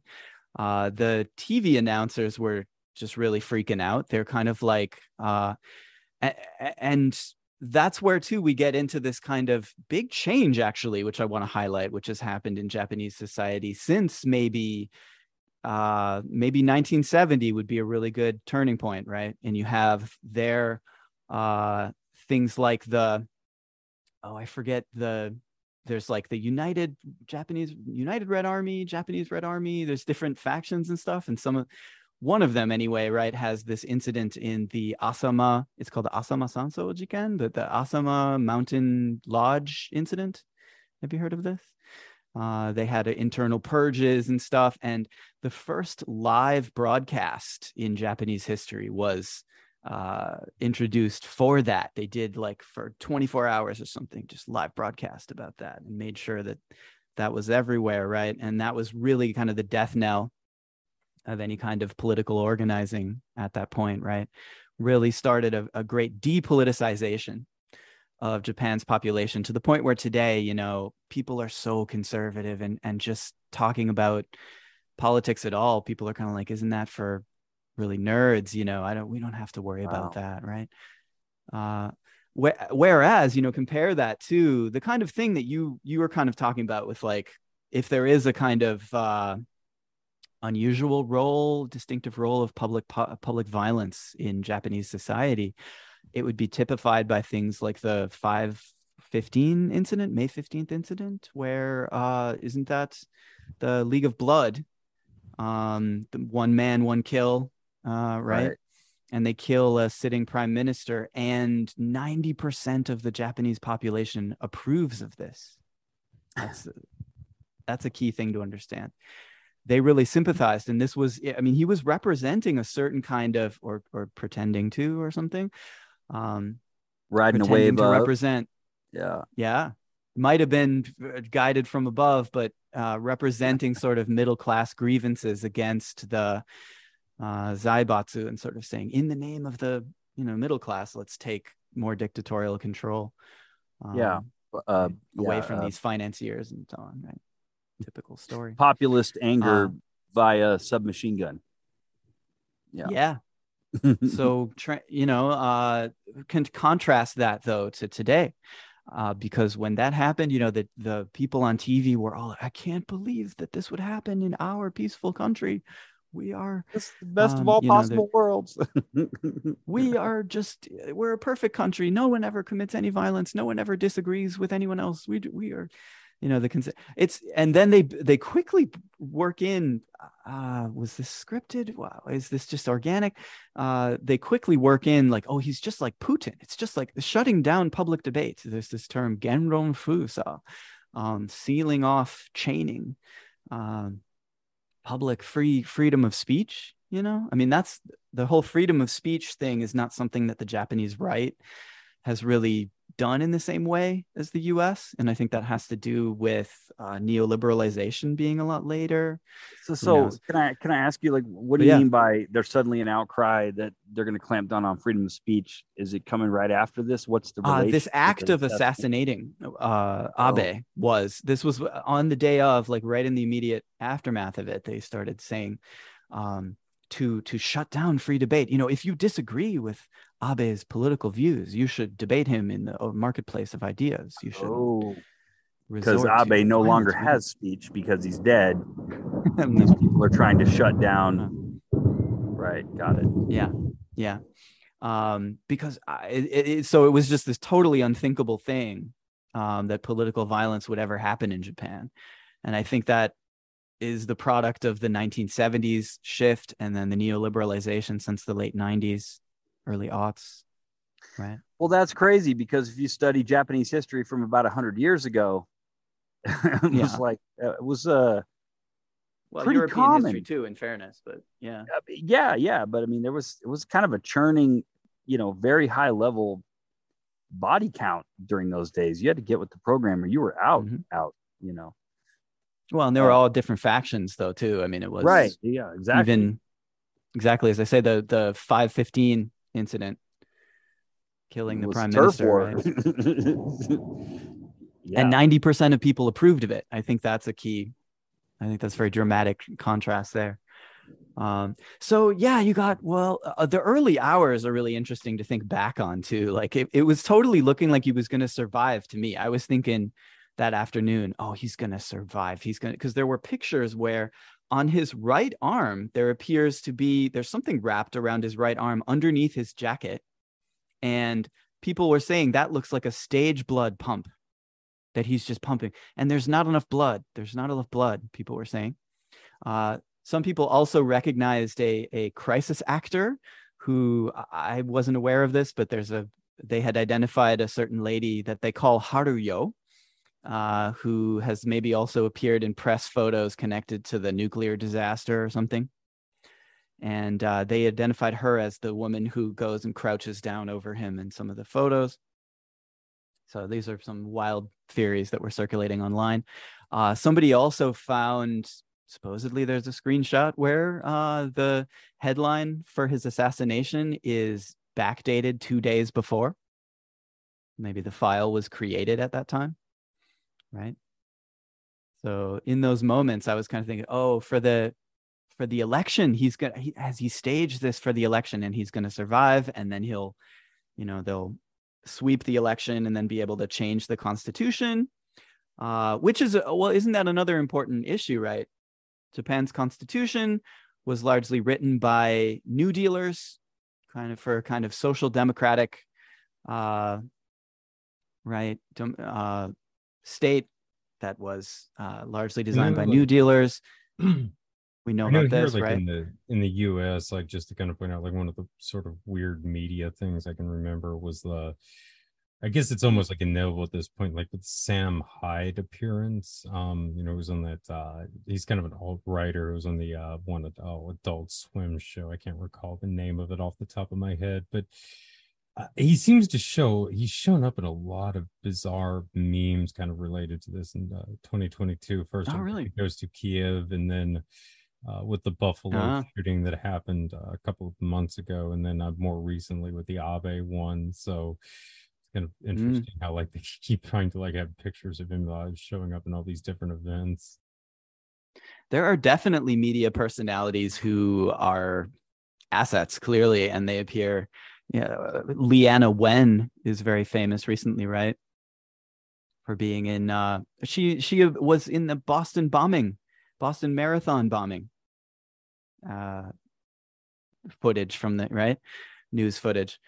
And then now she's doing all this uh stuff with coronavirus policy. So there's something to that sort of thing. I don't know. Um but yeah, so maybe we should cover Japan's constitution, which is supposedly pacifist. Uh, of course, as Keith has already told us, uh, they've made tons of money uh, from the Korean War right away, right, and uh, the Vietnam War. And actually, that that Article Nine, you know, the the JCP, the Japanese Communist Party today, uh, constantly talks about protecting Article Nine, uh, keeping the Constitution well, but uh, the Article 9 was overturned by the Japanese Supreme Court in like 1947, 6, 7, uh, with the beginning of the Korean War, uh, when America basically ordered Japan to create the self defense forces. And the Japanese Supreme Court ruled that yes, this violates the Constitution, but the Constitution of Japan is not as high a law as the US Security Treaty and Status of Forces Agreement. So doesn't mean anything. They already said that then. So it's a little bit a little bit funny to see all of that. Uh, nevertheless, of course, it it would be a very and this was one of Abe Shinzo's really big goals in his life was to he always said, you know, um, kind of owe it to my grandfather to overturn that Article Nine or whatever. Uh, even though, of course, Koizumi, his predecessor, sent the, the SDF to Iraq, and uh, Abe, what I think it was under Abe, uh, that oh, wouldn't it be wild if it was um, under the Democratic Party? I don't know this, uh, but the JSDF has created their first overseas military base in Djibouti, right next to Somalia, where uh, the United States, now under Biden, has resumed their invasion and uh, got boots on the ground there again. Uh, they're fighting over oil. They're fighting over rare earths there. So, isn't it funny? You know, I, I was the secure access tempted. to the the Persian Gulf. You know, the Horn of oh, Africa. The, yeah, that yeah, too. Always, always right. Yeah, I'm always tempted seeing the JCP out on the street. You know, all sweet, uh, sweet old old ladies, old men. Uh, you know, and and they've been they've been supporting the Ukraine war more than almost anyone. Uh, interestingly, uh, they instantly came out hard, like, yeah, no fly zone. We're gonna for escalating a war. You know, at the same time as they're saying, uh, abolish or let's keep Article Nine. You know, defend Article Nine. Uh, so it's yeah, I was always tempted to sort of say, well, uh, what do you think about the uh, American invasion of Somalia that just started yesterday, and that Japan's military may or may not be uh, directly participating in. They they undoubtedly are helping with logistics somewhere. I'm sure.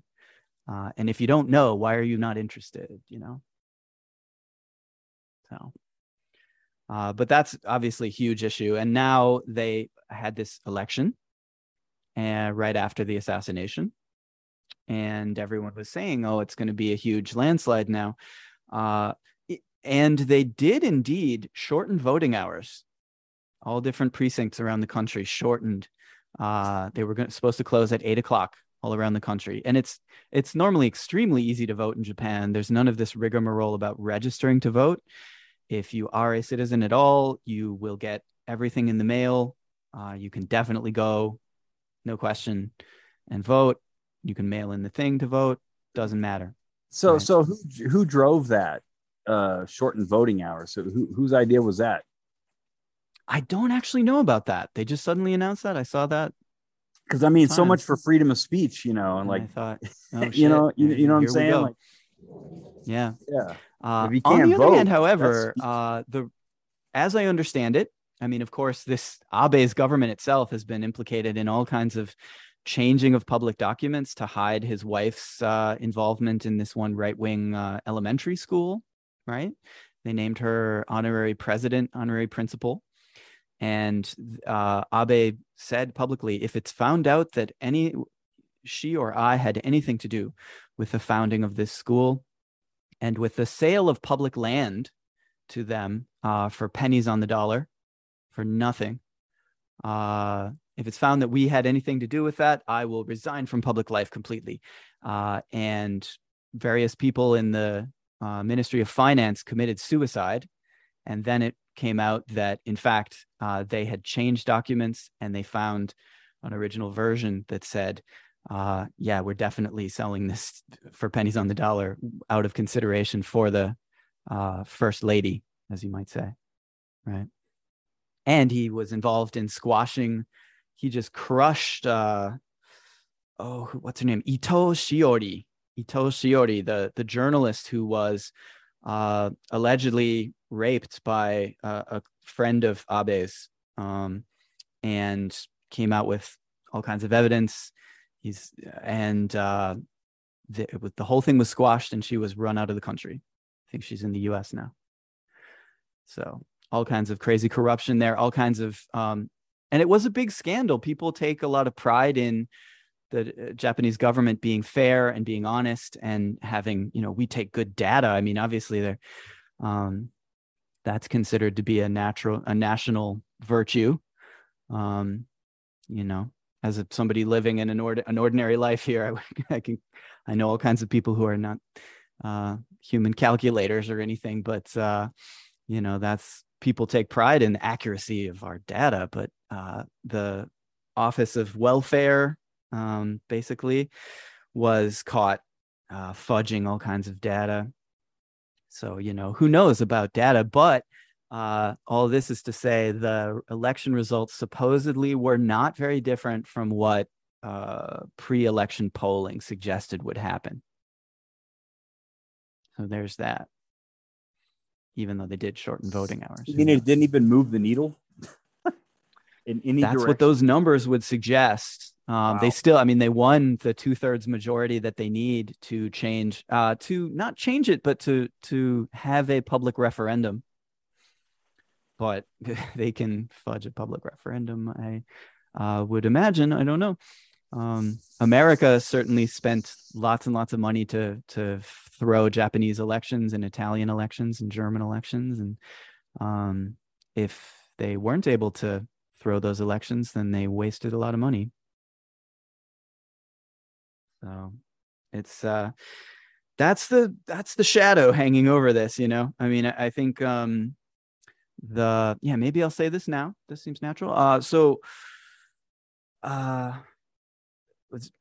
Ukraine is happening, right? And it it seems like American officials are being very, very open about the fact that they're looking for the Ukraine of East Asia.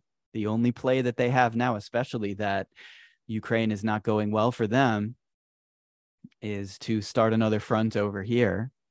However, it's way harder to find a country that is quite so, you know, just one country that would be willing to throw itself uh, onto the gears in, in quite that way, right? Or under the under the juggernaut.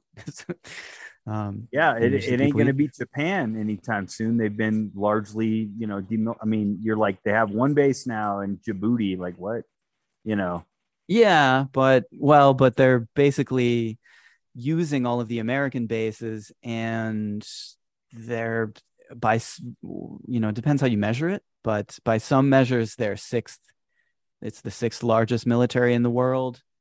Um, you know, the Israeli defense forces are also just called a defense force, and it's not supposed to be an army, but like Yeah, and then I mean also too, from- you know, you have the the kind of presence of the Australians and New Zealand over there too. I mean, if you kind of throw that in along with uh because I mean Japan Japan has like a fairly I mean it's it's not technically a navy, but I mean it would be at Yeah. least a fairly decent size one. I mean, you throw in I mean, they just call it they call it the sea the sea based self defense forces, but And Yeah, it's a navy. um, you know, the Aussie equivalent. I mean, obviously the Brits, I mean, have still a bit of a presence over there too. I mean, along with the American fleet, you're talking about a pretty substantial naval presence. Uh, they could use, you know, Japan uh, as a staging ground uh, to rally like a lot of this stuff. I mean, you know, yeah, I think there's yeah, some legitimacy to that. And I mean, it's uh, again, you know, interesting in light of the fact that they are potentially going to have another big naval buildup if Pelosi does go through with uh, that visit to Taiwan. So that's the thing to say, right? mhm. Next is that Pelosi is going to Taiwan and Nuland is in Korea now. I think she was just here in Japan. Because I mean, it's like Uh, you know, I mean, too, especially with like the dynamics in the Pacific. I mean, it would be, you know, I think there, I mean, the Navy would really be at the forefront. I mean, much more so. Whereas, I mean, obviously with Ukraine, that's more of a land war, and I mean, that would almost be the case inevitably with anything with Russia. Even though, it granted, at this point, it is moving a bit into the Black Sea, but I mean. Anything in the Pacific would just be, you know, the Navy would be central to it, and, Yeah. and probably the Marine Corps as well. So, And they have big naval drills with uh, joint naval drills in Korea and in Taiwan all the time. And they've been ramping that up, uh, explicitly saying, we're going to ramp this up in response to uh, the situation Yeah. in Ukraine. this all sounds like a really cool Axis and Allies game. I'm just gonna say, you know, when when you keep stacking all that kindling wood, when it finally gets a match put to it, it's going to be a mass casualty event. It's going to be bad. Yeah. It's not too fun to be here and think about this, right? Like what kind of uh also what kind of mass casualty event could could justify um the hurdles, getting over the hurdles that need to be gotten over. For Yeah, instance, I a mean, I- recent I mean, Yeah. because I think in some ways too, you know, I mean, to kind of just to return to the naval power thing, but I do think in the you know the part of like the Western elites who are probably uh, pushing a lot of this to the Japanese uh, counterparts. I mean, there's the perception. I mean, China's never really had a significant naval force for several hundred years now. I mean, yes, they have this this huge army and a lot of these state of the art weapons, but I mean, we still have this massive naval superiority uh, that we can bring to bear in the Pacific. So you know, you you really don't have to worry. They're they're never going to be able to uh, overcome that hurdle and actually get to uh, Japan proper. Uh, I wonder. I guess we'll see. Um, the the U.S. Navy had it, it was a while ago now, but there were instances of them sort of when they actually did have to drive their own boats, they were running into each other and things like that. Well, I mean, I also know. too. I mean, it depends as well. I mean, just how advanced some of the Chinese intercontinental ballistic missiles have become, and you know, that kind of thing. I mean, it could make. I mean, a lot of the naval buildup Yeah. rather superfluous. So, I, I, think just a lot want of our ideas about uh, about like how a war would go uh, these days seem to be uh, pretty outdated, right? I mean, I, I was thinking in connection with the recent Top Gun movie. You know, it's so funny to see this kind of chivalric jousting in the sky, which even during the Cold War was not really what happens. What happens is bombers go and and burn, blow up civilians. You know, that's what you're actually doing. Uh, and Yeah, now well, not when- you don't even need the guys in the plane. Yeah. Now you don't even you just throw a drone into the sky and it can go and do whatever you need it to do. yeah. That's why the I mean that yeah, the F-35 boondoggle was kind of is kind of this weird like relic of people still wanting to have some place for a pilot to sit. Oh, well, I mean, just the whole thing with like the aircraft carrier in general. I mean, you know, really, those things are just, they're like, I mean, dinosaurs from World War II. I mean, again, you know, I mean, within, against a modern military like Russia or China, they're sitting ducks out there. Uh, I mean, just Mm. again, from like intercontinental or surface to air missiles, even. I mean, it's just, yeah, the, the fact that we're even talking about this right now, seriously, is terrifying. yeah, yeah, It's yeah. terrifying. Um, we're my we're, only we're board gaming right now. This is this is good. But, yeah yeah i mean my get- my few consolations is that korea um and uh Taiwan are w- way too sort of um, savvy to really want to provoke what America is really trying to get them to provoke. And I Right. think if there is some larger angle to this assassination, uh, I think that's the kind of strong arming that we're seeing there, you know. Uh, and uh, because, okay, I'll say one more thing, and then maybe that's where we should transition into talking about the evidence that's actually coming from the assassination, right? Uh, one more thing would be that uh, Korea, for instance, there was a recent poll. Uh, what should Korea do if America just suddenly on its own starts fighting, starts a war with the north of Korea? Um, and people in the south of Korea said, uh, nearly half say we should defend Northern Korea from America. And like 30% said we should attack Japan. So this is not a country that is uh, gonna gonna do what uh, a Ukraine. Yeah, I mean, if uh, you've as ever spoken to like any kind of U.S. military personnel who's served in um, South Korea, they will tell you that um, they are not especially fond of Americans. Uh, Yeah. yeah, they're more woke Hmm. to sort of yeah. The the psyops are not as successful there by a couple of orders of magnitude. yeah, know, yeah, in yeah. Japan it's just and they feel they feel all of the resentment that they should maybe feel against the US against China you know They've had a rough century. Yeah, truly, they Yeah. have. confused Uh, Fergal, before very we get dazed and confused most people Fergal, and before and we are as we are dazed and confused about this assassination Uh, Fergal, before we Uh, get into the assassination yeah. proper, was there anything that you wanted to add about the uh, the Moon organization as it's known around these parts and uh, the connections to the official story and how it's all uh, being covered and anything like that? Um, just uh, maybe until I was thinking, you know, the angle of the the special guest at uh Sean Moon's All right, all speech right. that he Well, gave in Japan. We'll uh, which by the way, he does he actually says I listened to a Japanese voiceover of his Korean, which tends to be you can translate kind of word to wor- word for word between those two languages usually. And he's he actually comes out and says, uh, this is why mother died. So he's he's saying that she's dead. Um, and you Yeah. can't accept the fact that she's in hell. Is one of the So- things that he says. Yeah, I mean that's also kind But of at that, factor. yeah. It's like really crucial to all of this because I mean that's probably Mm. going to really yeah open up like I mean the floodgates, the claimants for the leadership of the Moon organization. Which again, I mean even though it's Mm. not talked about a lot, I mean it's usually depicted as a more marginal organization now, which it is, but it it still has a lot of freaking money. I mean this is why you still see Yeah. major U.S. politicians making pilgrimages to it. But anyway, okay, so let's Oh, and the get oh, the- that does remind me of one more thing. The the level of integration with the LDP is really amazing, and that is coming out all over the press. And that you know, again, I I have my suspicions about there might be a weird reason why that's happening, and I think we'll get into that a bit later when we talk about the special guest who was present at that speech that Sean Moon just gave in Japan. But uh, for example, one detail that I saw recently is that any elected official who belongs to the LDP has to uh, get a certain number of new members of the LDP, party members, initiated, uh, or pay a little bit of a fine to the organization.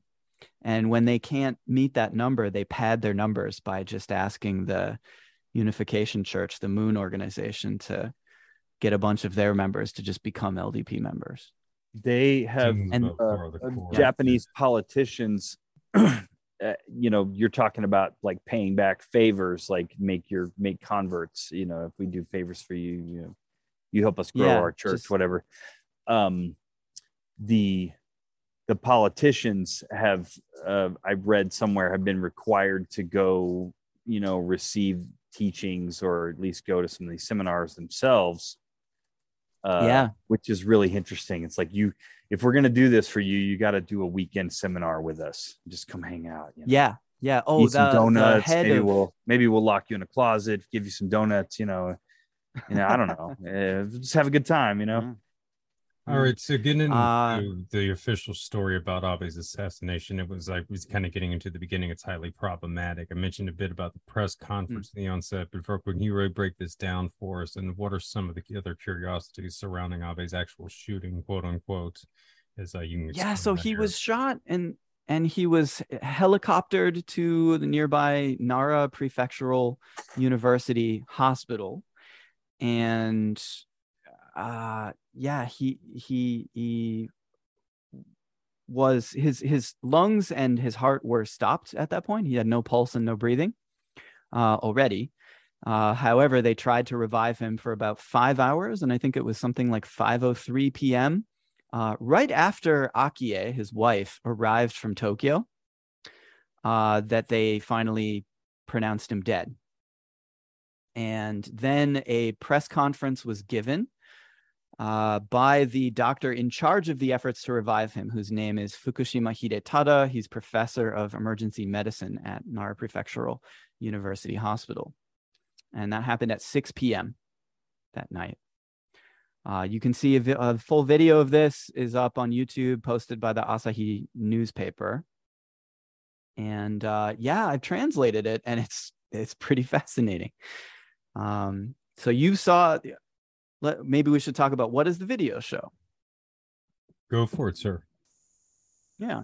So what is the video show? We see Abe. Uh, there are multiple videos that show um, similar things and stuff. I mean, it shows the same events basically. Uh, you, you- the first boom sort of happens, and you see white smoke and a little bit of wind. Uh, and Abe sort of jumps. He looks back over his left shoulder. So he turns his left shoulder back toward Yamagami, uh, who is this disgruntled former Moonie. Um, and uh, he and he had this right homemade shotgun, um, which yeah. So he turns his his shoulder back, and then his right shoulder is facing forward uh, toward his front. And then, a moment later, we get uh, on. People say now that they can see two different black dots on two different frames. Uh, you can see them against a kind of tan building that is uh, in the background. And then suddenly his collar just moves very dramatically, you know, like 10 centimeters or something like, uh, you know, six inches or something suddenly just jerks open. Uh, and that's accompanied on the audio by a, a softer kind of crack. And a moment after that, we get Yamagami's second big boom from his boom gun, and Abe is already falling. So people have commented on this. I mean, you know, is there anything else from the video that we should add? I think that's it, right? I think that's good. Uh, do you want to get So that's what the to the uh, yeah, the that's what the video uh, shows. the doctors who had tried to save Abe? And then Fukushima, this doctor who was in charge of the efforts to save Abe, right? Um, yeah, this press conference. I don't know how much of it you want to get into. It's really um, his his opening statement is uh, so when he arrived, he had two bullet wounds, and considering that he was not breathing and had no pulse due to damage to his heart and the aorta, in our unit we performed hemostasis, trying to clip his veins, you know, shut, and a large amount of blood transfusions. But unfortunately, the result was not fortunate. Um, and what he says is that he had two wounds on his neck. Um, and he points to the base of his neck, um, right in the middle at first. The two wounds were located in the center and slightly to the right. They were extremely small in size. That's interesting too, extremely small in size. I noticed that this time. Um, could you tell us how deep they were? I think it's safe to say that they went deep enough to reach the heart. Uh, we get so there's other questions too that I didn't translate. Um, things like you know how long were you trying? What did, were you trying to do? Did you think there was a good prognosis of saving him? Things like this. Uh, you get this guy from NHK who's who's uh, a little bit um, going for the dramatic angle. He was like, "What did you feel to see those bullet holes fired from such close range? Did you feel a the, the murderous intent of of the shooter?" And he's like, Well, all I saw was the wounds that I saw. so I don't know anything about that. Um, and they ask, were the bullets still in the body? That's when we were operating on him, we were unable to find bullets. After that, we uh, after this, we may go on to learn more, but in the course of our operations, we didn't find anything. So I translated that that way. What he actually said was, uh, その後、uh, その後はちょっと、uh, 今後は and then he he starts over it and says 今後は so その後は it means after that ちょっと means like a little bit you might even know this word um uh, and it it could have that could easily be the beginning of a sentence where he says something like after that somebody did notice this but right uh, he doesn't go anywhere with that and he starts over with um after that or after this 今後は、uh, 何か新しいことを学ぶかもしれません he, he says that we may go on to learn more uh, a- after this. So make of that what you will. I don't mean to overemphasize that. Um, of the two wounds, which was the fatal one, you know, this is he doesn't know, but uh, what he finds is that they definitely did. Bullets hit his heart. there was a big hole in the wall of his heart. Uh, it was specifically in a ventricle, which are the part of the heart that is the bottom of the heart. Okay. Um, and then after that comes out, let's see, is that all the important? And, and people just keep asking again and again. You know, it goes on and on. Different journalists asking. So let me uh, get this straight again. So the, the the holes go in from his neck, and it hit his heart. So what direction were the bullets going? Right. And he says, Well, I think it went in this direction. He traces across his chest from his neck down to his heart, moving down. Uh, Yamagami, if anything, as lots of people online and and IRL, you know, people who are um, thinkers that I have talked to, uh, also have these these doubts as well. But you know, he was standing a bit up on a dais or something. He's he's taller than Yamagami Abe is, and so if he was actually shot by Yamagami, first of all, uh, the wounds would be in the back. But uh, oh, and there we can get a, a direct quote. Um, were the wounds on the front of his body? Fukushima says yes, on the front of his neck. He had no wounds on the reverse, including his back. And he specifically uses senaka, which means the word for like your back, back, not not just the back of the neck, but his back. Um, so both shots entered from the front. And are you saying one came out the left side? Oh yeah, he also said there's an exit wound apparently on the left.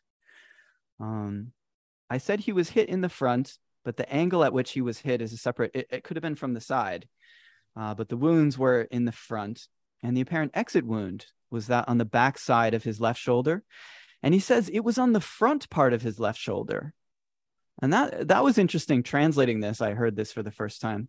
Or yeah, uh, front. This word front is, you know, I, I was confused. I asked Japanese native speakers, right? Um, should I understand this as ventral? like your belly side, or should I understand this as anterior as opposed to posterior toward the head? Um, so he keeps saying left shoulder. It says front.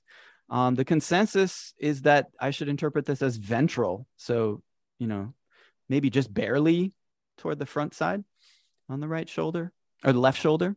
Yeah. So, well, then it must have traveled sideways across the body I don't know that. All I can say is that there were wounds that might make you think that. Uh, right. So it comes in the front, goes up on the left. There was a large hole in his heart. Did it hit his heart and come out the left? Keep, people keep confirming this, and he keeps on. It's basically saying, "Yeah, that's the, that's what it looks like." Right. Hmm. And I think are those the important uh, oh, and finally, somebody checks by his neck. Do you mean the bullets entered from above the clavicle?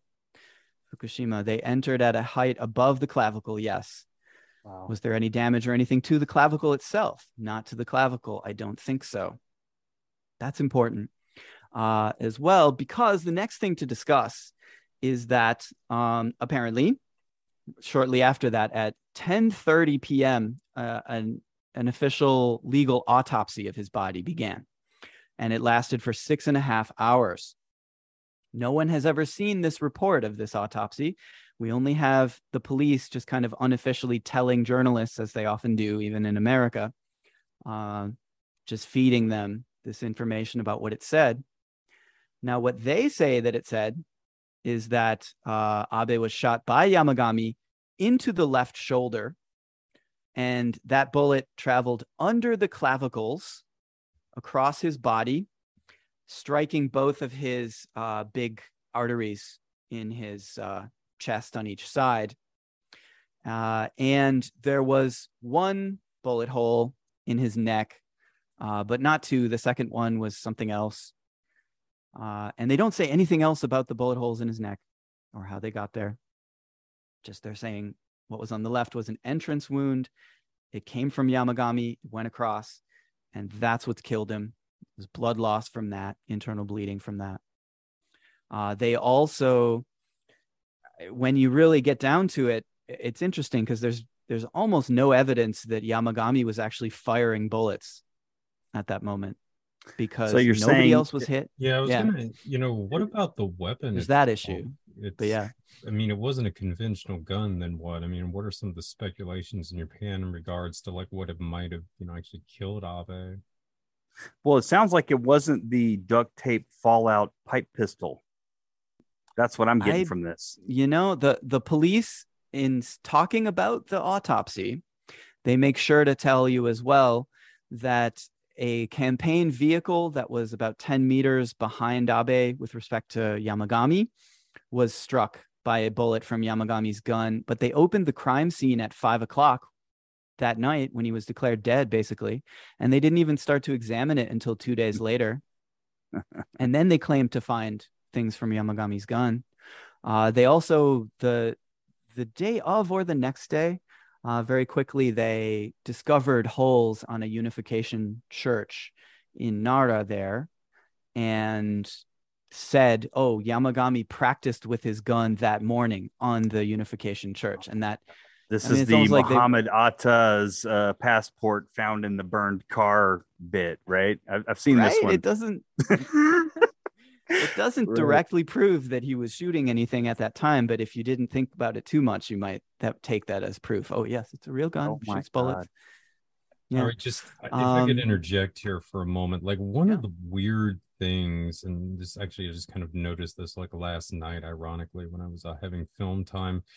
Uh, it this almost sort of bizarrely models uh, the plot line of a uh, Arnold Schwarzenegger movie from '96 called Eraser, uh, where there's hmm. this like uh, miniature like railgun, kind of like a handgun design. They can essentially mm. uh, target you know any part of the body from like outside of a house or something like that. Essentially, oh, there's like goodness. no way to dodge the bullet. But yeah, I mean, it's just when I heard the whole thing about how the bullet had entered the alleged bullet had entered the neck and then it ended up going into the heart. I mean it does almost make you think that it was one of these, you know, I mean, quote unquote, non-lethal weapons or something like that. Um, I mean, the Schwarzenegger film is interesting too because it uh, deliberately plays into the whole saga with Jared Bull, uh, Gerald Bull, who was involved with the whole Iraq uh, super cannon thing, the Project Babylon. It's uh, been talked about a lot. There's a belief he might have been assassinated by Israeli intelligence. Been working with the South Africans, though, lots of other stuff uh, the. British. Mm. Uh, it's you know this was all part of a big scandal in the late '80s, early '90s. But um, again, you know there was speculation for years that they've been working on these kind of railgun technology. I mean, obviously these would have been like big cannons for space stuff. It was based on HARP and whatever you they could. Uh, I mean, almost theoretically hit any target on Earth. But I mean, again, you know, what if they were trying to also develop smaller models or something mm. like that? Uh, which was sort of yeah. what the storyline around Eraser was based around. But I mean, just looking at yeah. this though, I mean, you were almost like, well, I mean, gosh, this is just almost like this kind of technology that they were speculating about. I mean, 20 or 30 years ago, where you would have these, you know, bullets, I mean, or something to the effect projectiles essentially that uh, could, I mean, hit any part of the body uh, from different locations when they were fired or something like that. The, the, yeah the holes were extremely small that's interesting. I should also say uh, the autopsy report itself has obviously been foia uh, and but it's it's being withheld uh, until september they say. They're not going to show anyone that. Um, but that too is not very convincing because why is there a big hole at the bottom of his heart uh, if there was a bullet from Yamagami that traveled across his shoulders under his clavicle? Makes a lot more sense uh, that a bullet was coming from above. Uh, the first thing that I- and many other people are are saying is uh, snipers on the roof, but uh, it could be a drone. You know, you think about it these days. You could just have a drone and have it fly right away. I don't know. yeah, no, that's an interesting point as well. Um, And would they Yeah. have bullets that would disappear? I don't.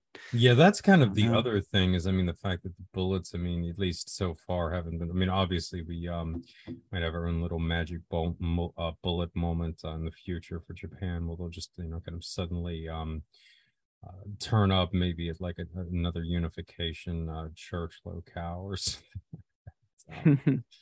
uh, what do what uh, what do uh, they have these bullets that sort of break apart in the body and explode? What what is that called? Armor piercing rounds or Yeah, but I think they would have found like fragments or something from that. Plus, I think they do quite a bit of like damage too to the interior. I mean, from what I, it sounded like it was pretty smooth until they like right got right into the heart or something like that. It was just, it was very strange. Mhm. I mean, obviously the doctors seemed genuinely shocked or surprised by what they were looking at as well. Yeah, and he you can feel him toward the end of it as he keeps getting asked again and again. He he starts hedging more about like, well, you know, maybe if a specialist, uh, presumably a specialist in shootings, uh, bullet wounds were, were to look at it, maybe they would come to a different conclusion. I, I, I'm just, I don't know, I don't know, just a little country doctor, you know. All right, so, so yeah, let's uh, let's talk about Yamagami, the alleged assassin, for a moment. He had a relationship to Sean Moon's church, as you've been uh, talking about. So, can you get into that for us now? Isn't that strange, right? I mean, everyone is talking, including today. This is the thing that I want to point out about the the media coverage. You know, I mean, it's nice that they're talking about the Unification Church, which is something that nobody knows how deeply connected it is. You know, people kind of in the know. Like I had heard about Soka Gakkai. I think they're branded in English as like SKG, right? Uh, and SKG International uh, did electioneering for the Komeito, which is kind of LDP's sort of liberal branded coalition partner that sucks up. They were sucking up anti-war votes. Uh, they were even uh, anti-nuclear votes as well. They came out anti- against nuclear energy and against uh, changing uh, the pacifist constitution. Uh, But then This they just funnel all those the- votes right back in. This is one of the factions of the Liberal Democratic Party you're talking about. It's a separate party. It's called Komeito. Uh, Oh. and it's strongly linked to to SKG, Soka Gakkai, and Soka Gakkai does all this electioneering for them. There are any number of these, right? There's lots and lots of different.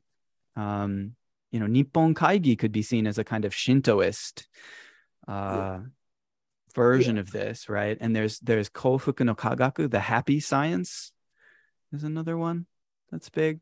And Yeah, You like the new happy religions. science movement before. Yeah, yeah. yeah different kind of new religions or quasi Like, didn't we have science somebody at organizations CPAC, uh, I think conference like last year or something like that, if I remember correctly. I think that's actually Oh, like another. Yeah, yeah. If I'm not mistaken, I think they did. That's like another political cult that they've uh, been kind of reaching Mhm. out to. If I'm not, the, the Americans, that is to say, um, especially Mhm. kind of the Trumper faction and the Republican Party. I think in recent years in Japan, I felt that they've been kind of uh, playing a little footsie. with- happy science Yeah, yeah, yeah. I do believe so. yeah yeah it wouldn't surprise me Yeah, um, when- yeah i had Moon- a chart that i sh- i sent keith that that shows all Al- abe's fourth cabinet and every member has ties to multiple new religious organizations like this. Uh, so you know it's really cool that that's all coming out on the news and people are talking about it. Uh, i think latest i didn't i see that uh, oh i wanted to say um, nino yu i think is his name and he's the head of the koan. Koan are like the japanese fbi secret police kind of um, the head of koan gave like a uh, emceed a weekend long retreat for the unification church current head and there's a discussion of like the time when the unification church changed their name uh, the head of the ministry of education which which handles the registration of religious organizations uh, was a closely Moonie connected person at that time.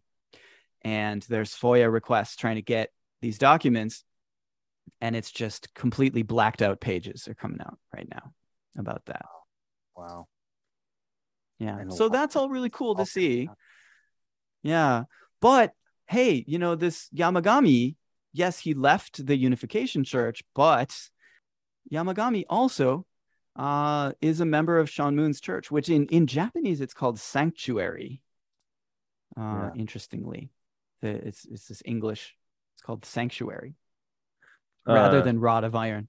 I think can I the whole AK 47 image wasn't going to like Can- sell over here. By the way, I just want to confirm yes, Happy Science was an attendee at the uh, 2021 CPAC uh, conference where, what is it? I Yeah. believe their leader believes he was a descendant from a space alien or something to that effect. Um, I uh, was around a lot of uh, CPAC interns when I was at the Yeah. Captive Nations Summit. So, yeah, that must have been a glorious experience for them, no doubt. Um, yeah, so so Yamagami is a member of not Unification Church, but Sanctuary or Rod of Iron. So Right. what does that mean? Is all this attention, all this attention to the uh, the kind of old version or the older branch of the Moon organization, if Rod of Iron is uh, the actual kind of active branch of this now, or is is at least angling to become so? Uh, all this attention on the I old watched- branch. I watched what? the videos, man. Yeah. I watched the, those videos, and and you know, just to interject real quick, is he going to Korea? No, he's going to Japan. Hmm. Right? 'Cause Yeah, that's yeah. Where, that's that's the church's power base. So just just Mhm. trying to drive the point home here. You were saying Absolutely. Absolutely. I love that. And listening More through the too, WACL it's where the series too. Yeah. That's where the it's not Yeah, just the th- money; it's where the members are. You you were Yeah. saying Yeah. There's so many members, actually, it's turning out, right? There's so many members, and the, the political machine is very, they've got a real kind of boss tweed kind of relationship with the LDP. yeah, you know the the the Republicans here, you know, they haven't required being Moonies for like forty years. Yeah. Sorry, that's a dark humor. Anyway, Yeah. I mean, that's right. I mean, well, you have like they the had their time Society, of doing you have- that. You know, yeah. it's been a while. That's right. And the Tea Party, you could see in the same kind of thing. Um, this is a common thing, right? And I think they're retconning they're retconning practices by people that are actually trying to make the world a better place and and liberate themselves and so on, right? And twisting it in in all these ways. And that's a tradition, that's a technology that has been developed uh, in many places, many imperialist structures, right? Conglomerates uh, and listening to your WACL series, it was really coming out the parallels between Ukraine and uh, the south of Korea, right? Hmm. You actually have, in some ways, some of the the most uh, effective, dangerous operators are these kind of colonial, uh, you know, sort of Yeah, they're on the uh, line uh, of contact. it- yeah, It's a di- it's a underlings, uh, breed. hand, Yeah. when you share a border with the big communist enemy, you're a different breed yeah, yeah. because your Oh, ass was that's probably exactly right, too. fighting in World War II I mean, also too on Moon one side been or the other. Yeah. I mean, Moon had been a prisoner of war. Um, I mean, as well during Korea, and then of course, uh, again, another one of the things that Don had been looking at uh, as well uh, shortly before his uh, passing was the possibility that Moon had also uh, worked directly for the Japanese during the Second World War as well. So, Yep, that was that sounds something he was, totally Yep. yeah you So, were i mean I at one he point he was maybe talking yeah. a lot of this kind of imperialist fascist, you know, indoctrination of the Japanese, and then conversely, he had also seen uh, the kind of communist parallels firsthand as well. So, I mean, you could Wouldn't have been the first. you know, but uh, Yeah. I mean, especially why he would have had the same kind of fanaticism, for instance, like the Ukrainians, uh, like Stetsko and. uh you know some of the other Hmm. guys Bandera had you know that kind of thing There- There's a book that about Bandera that's like it, the word cult is in the the title of the book. I can't remember the title right now, but you know, it's just Hmm. about the myth, the legend, the man, you know, Bandera, and uh, describes it in those terms. And so, anyway, just seems to f- Yeah. seem fitting to say it. You know, yeah yeah i i think a, a lot of times, you know, in the, the post-war image of of South Korea and of uh, Japan, often show has very little.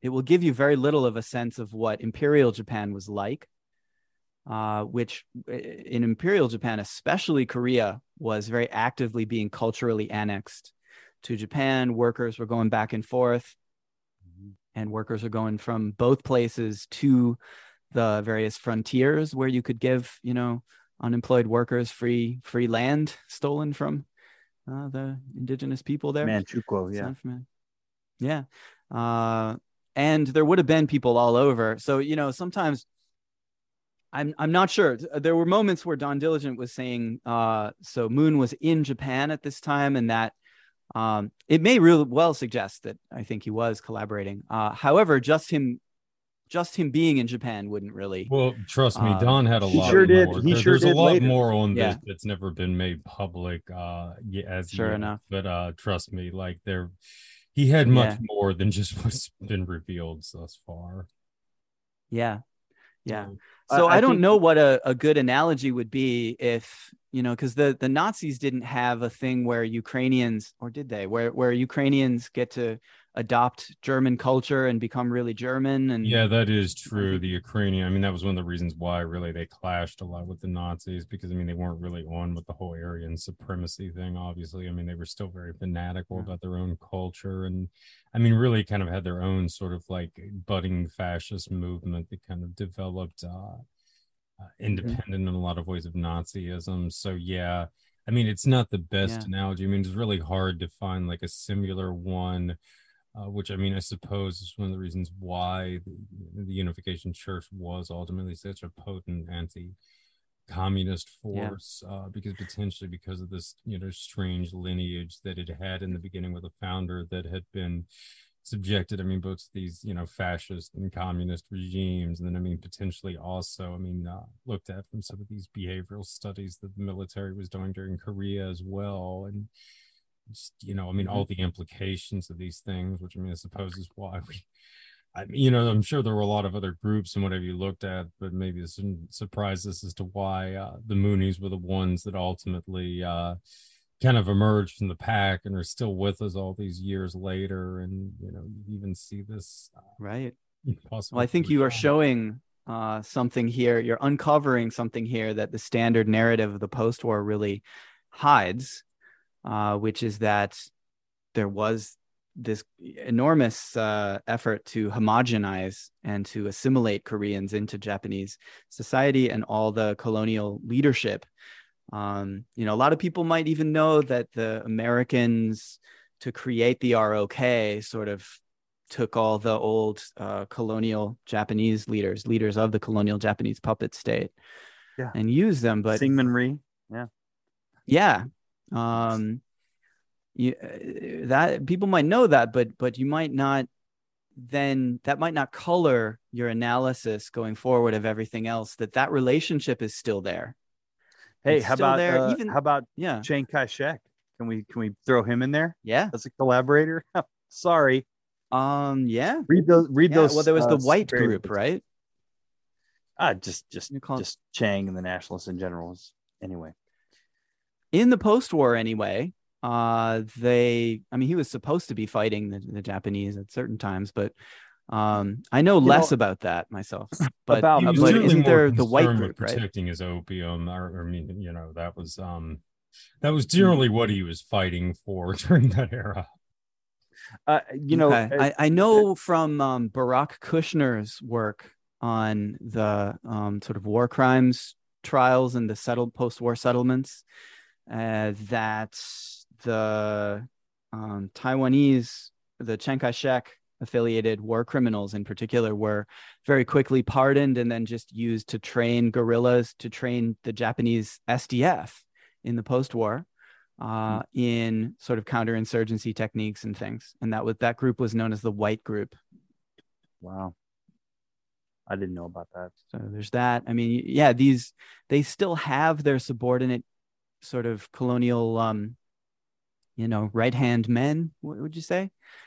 Yeah. Uh, there, and and moon was maybe one of those maybe that's the best way to understand that even though you have this kind of coding in the post-war there's a term de- re-japanization isn't it interesting re-japanization of japan by the american uh, forces right in the in the post-war um, to sort of So, erase like the a, a traces. measured uh measured nationalism a, a kinder gentler nationalism.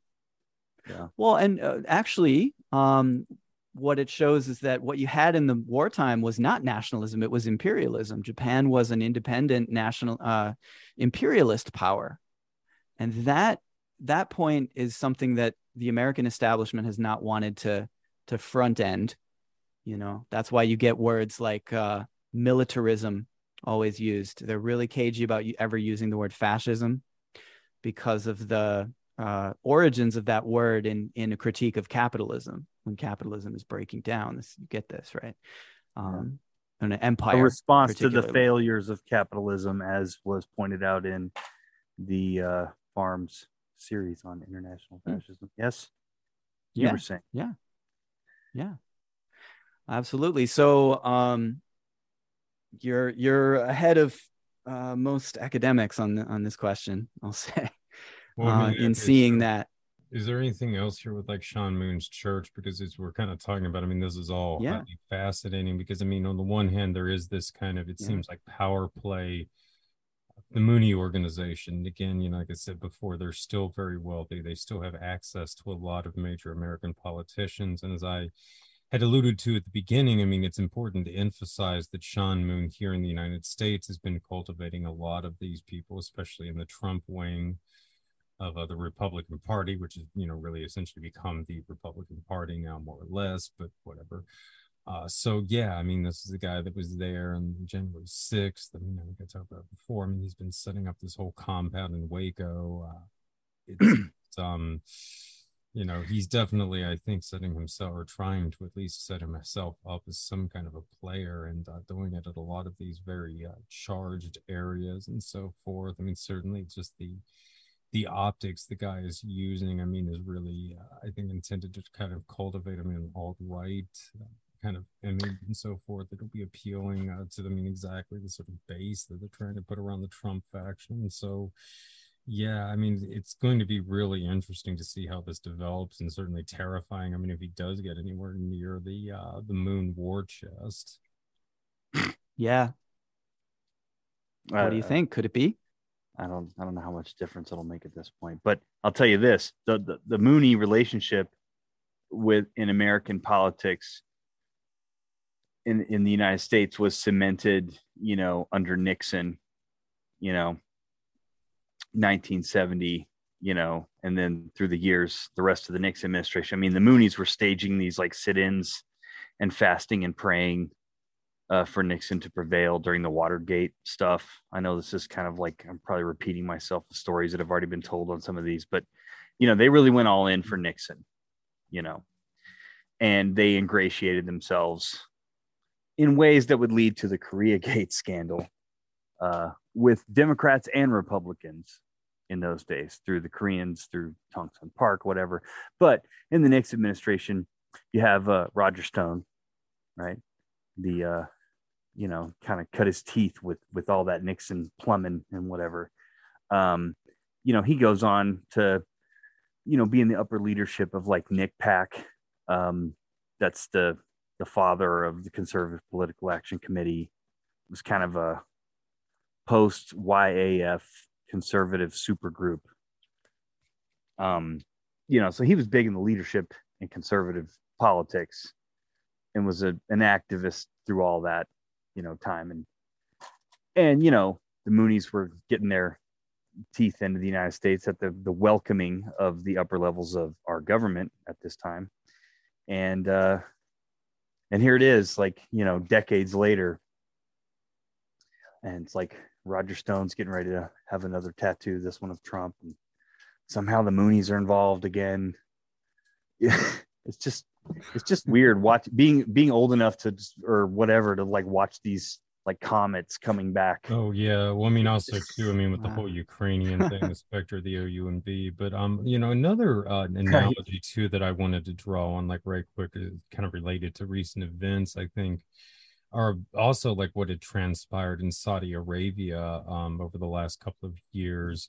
Because I mean, really, you saw kind of a covert coup with uh, the faction of the Saudi royal family that had uh, historically uh, been very closely tied to the Bush wing of the Republican Party against the you know kind of neocon neoliberal establishment in the U.S. Basically pushed aside uh, by MBV. I, oh my gosh, I can't remember who the new crown prince is. But anyway, MBS? and, but I, yeah, I can't remember if that's or if it was the. Mohammed there's bin also the Salman. United Arab Emirates guy that might be MBZ. So yeah, I think it is actually yeah. Mohammed bin Salman is the uh, the Saudi one. MBS, who again was a big Trump supporter. So it's you know again I think you know you might see maybe a little bit of those sort of like uh palace intrigue maybe at play with the whole thing with Hmm. the moons here and Sean Moon. I mean, again, it kind of seems like you have these uh, kind of younger members that are more closely aligned uh, with Trump who are trying to push aside the uh, kind of traditional alliances that would have been enjoyed with the uh, you know kind of neocon or neoliberal factions. And I mean, it kind of seems like that Right. uh, you know, play Right. like what you were getting into with Abe's, you know, Abe himself as well being gunned down and what have you. I mean, they're trying to maybe get a more aggressive breed uh, in there, so to Uh, speak. uh-huh. Wow, that's Mhm. an interesting thought. You know, he he is the uh the the poster child for all of that, the right of the last 20 years, the Iraq war neocon coming out party. Because, like I was saying at CPAC, you know, in 2021, I mean, they have happy science there. I mean, who knows? Maybe they're even like bringing in another cult, possibly to kind of feel them out a little bit. Like, oh, see, you know, I Yeah. mean, maybe the maybe Mooney's getting a little long in the tooth. Like, what do these guys got to offer us? So, I mean, now that And what and what better way to do it than to throw him under the bus as the so, I mean, now for another Abe's Cheddar, you know, mortal coil, Right. Sean Moon, he's smelling the blood everywhere. I mean, you know, maybe he sees himself as a new MBS or something, man. wow. Mm. Fergal, I mean, yeah uh speaking of mbs the one of the few other japanese citizens to appear in the panama papers uh type uh, di- di- uh di- what um what do you call it? Uh the panama papers uh was Son masayoshi who is ethnic korean originally but a japanese citizen uh who's a real big player. And during the whole WeWork collapse when WeWork bought up all of this real estate right before coronavirus and then uh, collapsed allegedly due to very incompetent management. He negotiated another huge infusion of cash uh, into them from Saudi. Wow. So Masayoshi did. Yeah, I mean, that's worth. definitely, you know, again, I mean, in this, you know, should point out, I mean, this is just sort of a part of like a broader international coalition. I mean, it's not like MBS or MBZ and the United Arab Emirates, I mean, aren't backed by, again, I mean, other factions. I mean, across the world, obviously, they've got the Trump support here uh, in the United States. And I mean, uh, certainly, I'm sure there are other ones, and that's, you know, probably a good example of, uh, I mean, how all of this is sort of interconnected and sort of broader uh, Game of Thrones Yeah. presently playing out, so to speak. Because again, I mean, it's it's obviously not Japan. You know, I mean, Boris Johnson uh, was just removed in the UK, but bless his heart, he might end up being the uh, head NATO. Apparently, that'll be glorious if it Oh, happens. but uh, let us man. play the French will be able to stop that. Um, and then obviously the uh, the Italian uh, leader was also recently disposed as well. So um, all all of these people are crazy and old Hmm. like all of them shinzo abe was was was old. At least some of the ldp people thought, thought he was old you know. He wasn't Yeah. their first pick. Yeah and that last thing he kind of got forced into it because there was nobody better. The gerontocracy with nukes uh the march Yes. towards something continues. Good lord.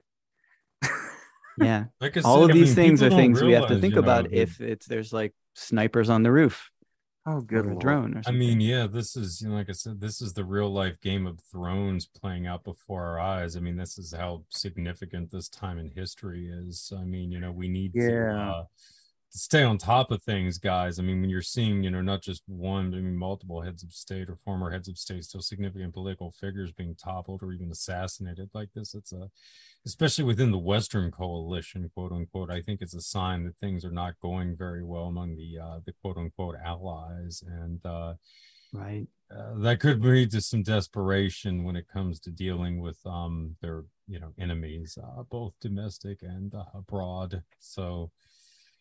Uh, but anyway, Fergal, do you got anything else on the geopolitical implications do you want to add here before we sign off? That's kind of it. I think. I think that's you know when you when when it because right. it seems that we have some kind of uh, extremely small bullet, right? Extremely small bullet holes, uh, which go from the neck down into the heart. Well, then, yeah, that that does that mean it, it looks like it's bigger than just Yamagami and Yamagami himself being uh, connected. Oh, well, the other thing, did we say this yet? I think we didn't say that, okay, Sean Moon gave this speech, oh, yeah, throwing yeah. down the gauntlet, uh, saying, uh, sort of staking a claim on the on the whole moon organization on june 29th abe was assassinated on july 8th so not barely a week you know yeah, before. that's that's kind of important data point. I, I don't know.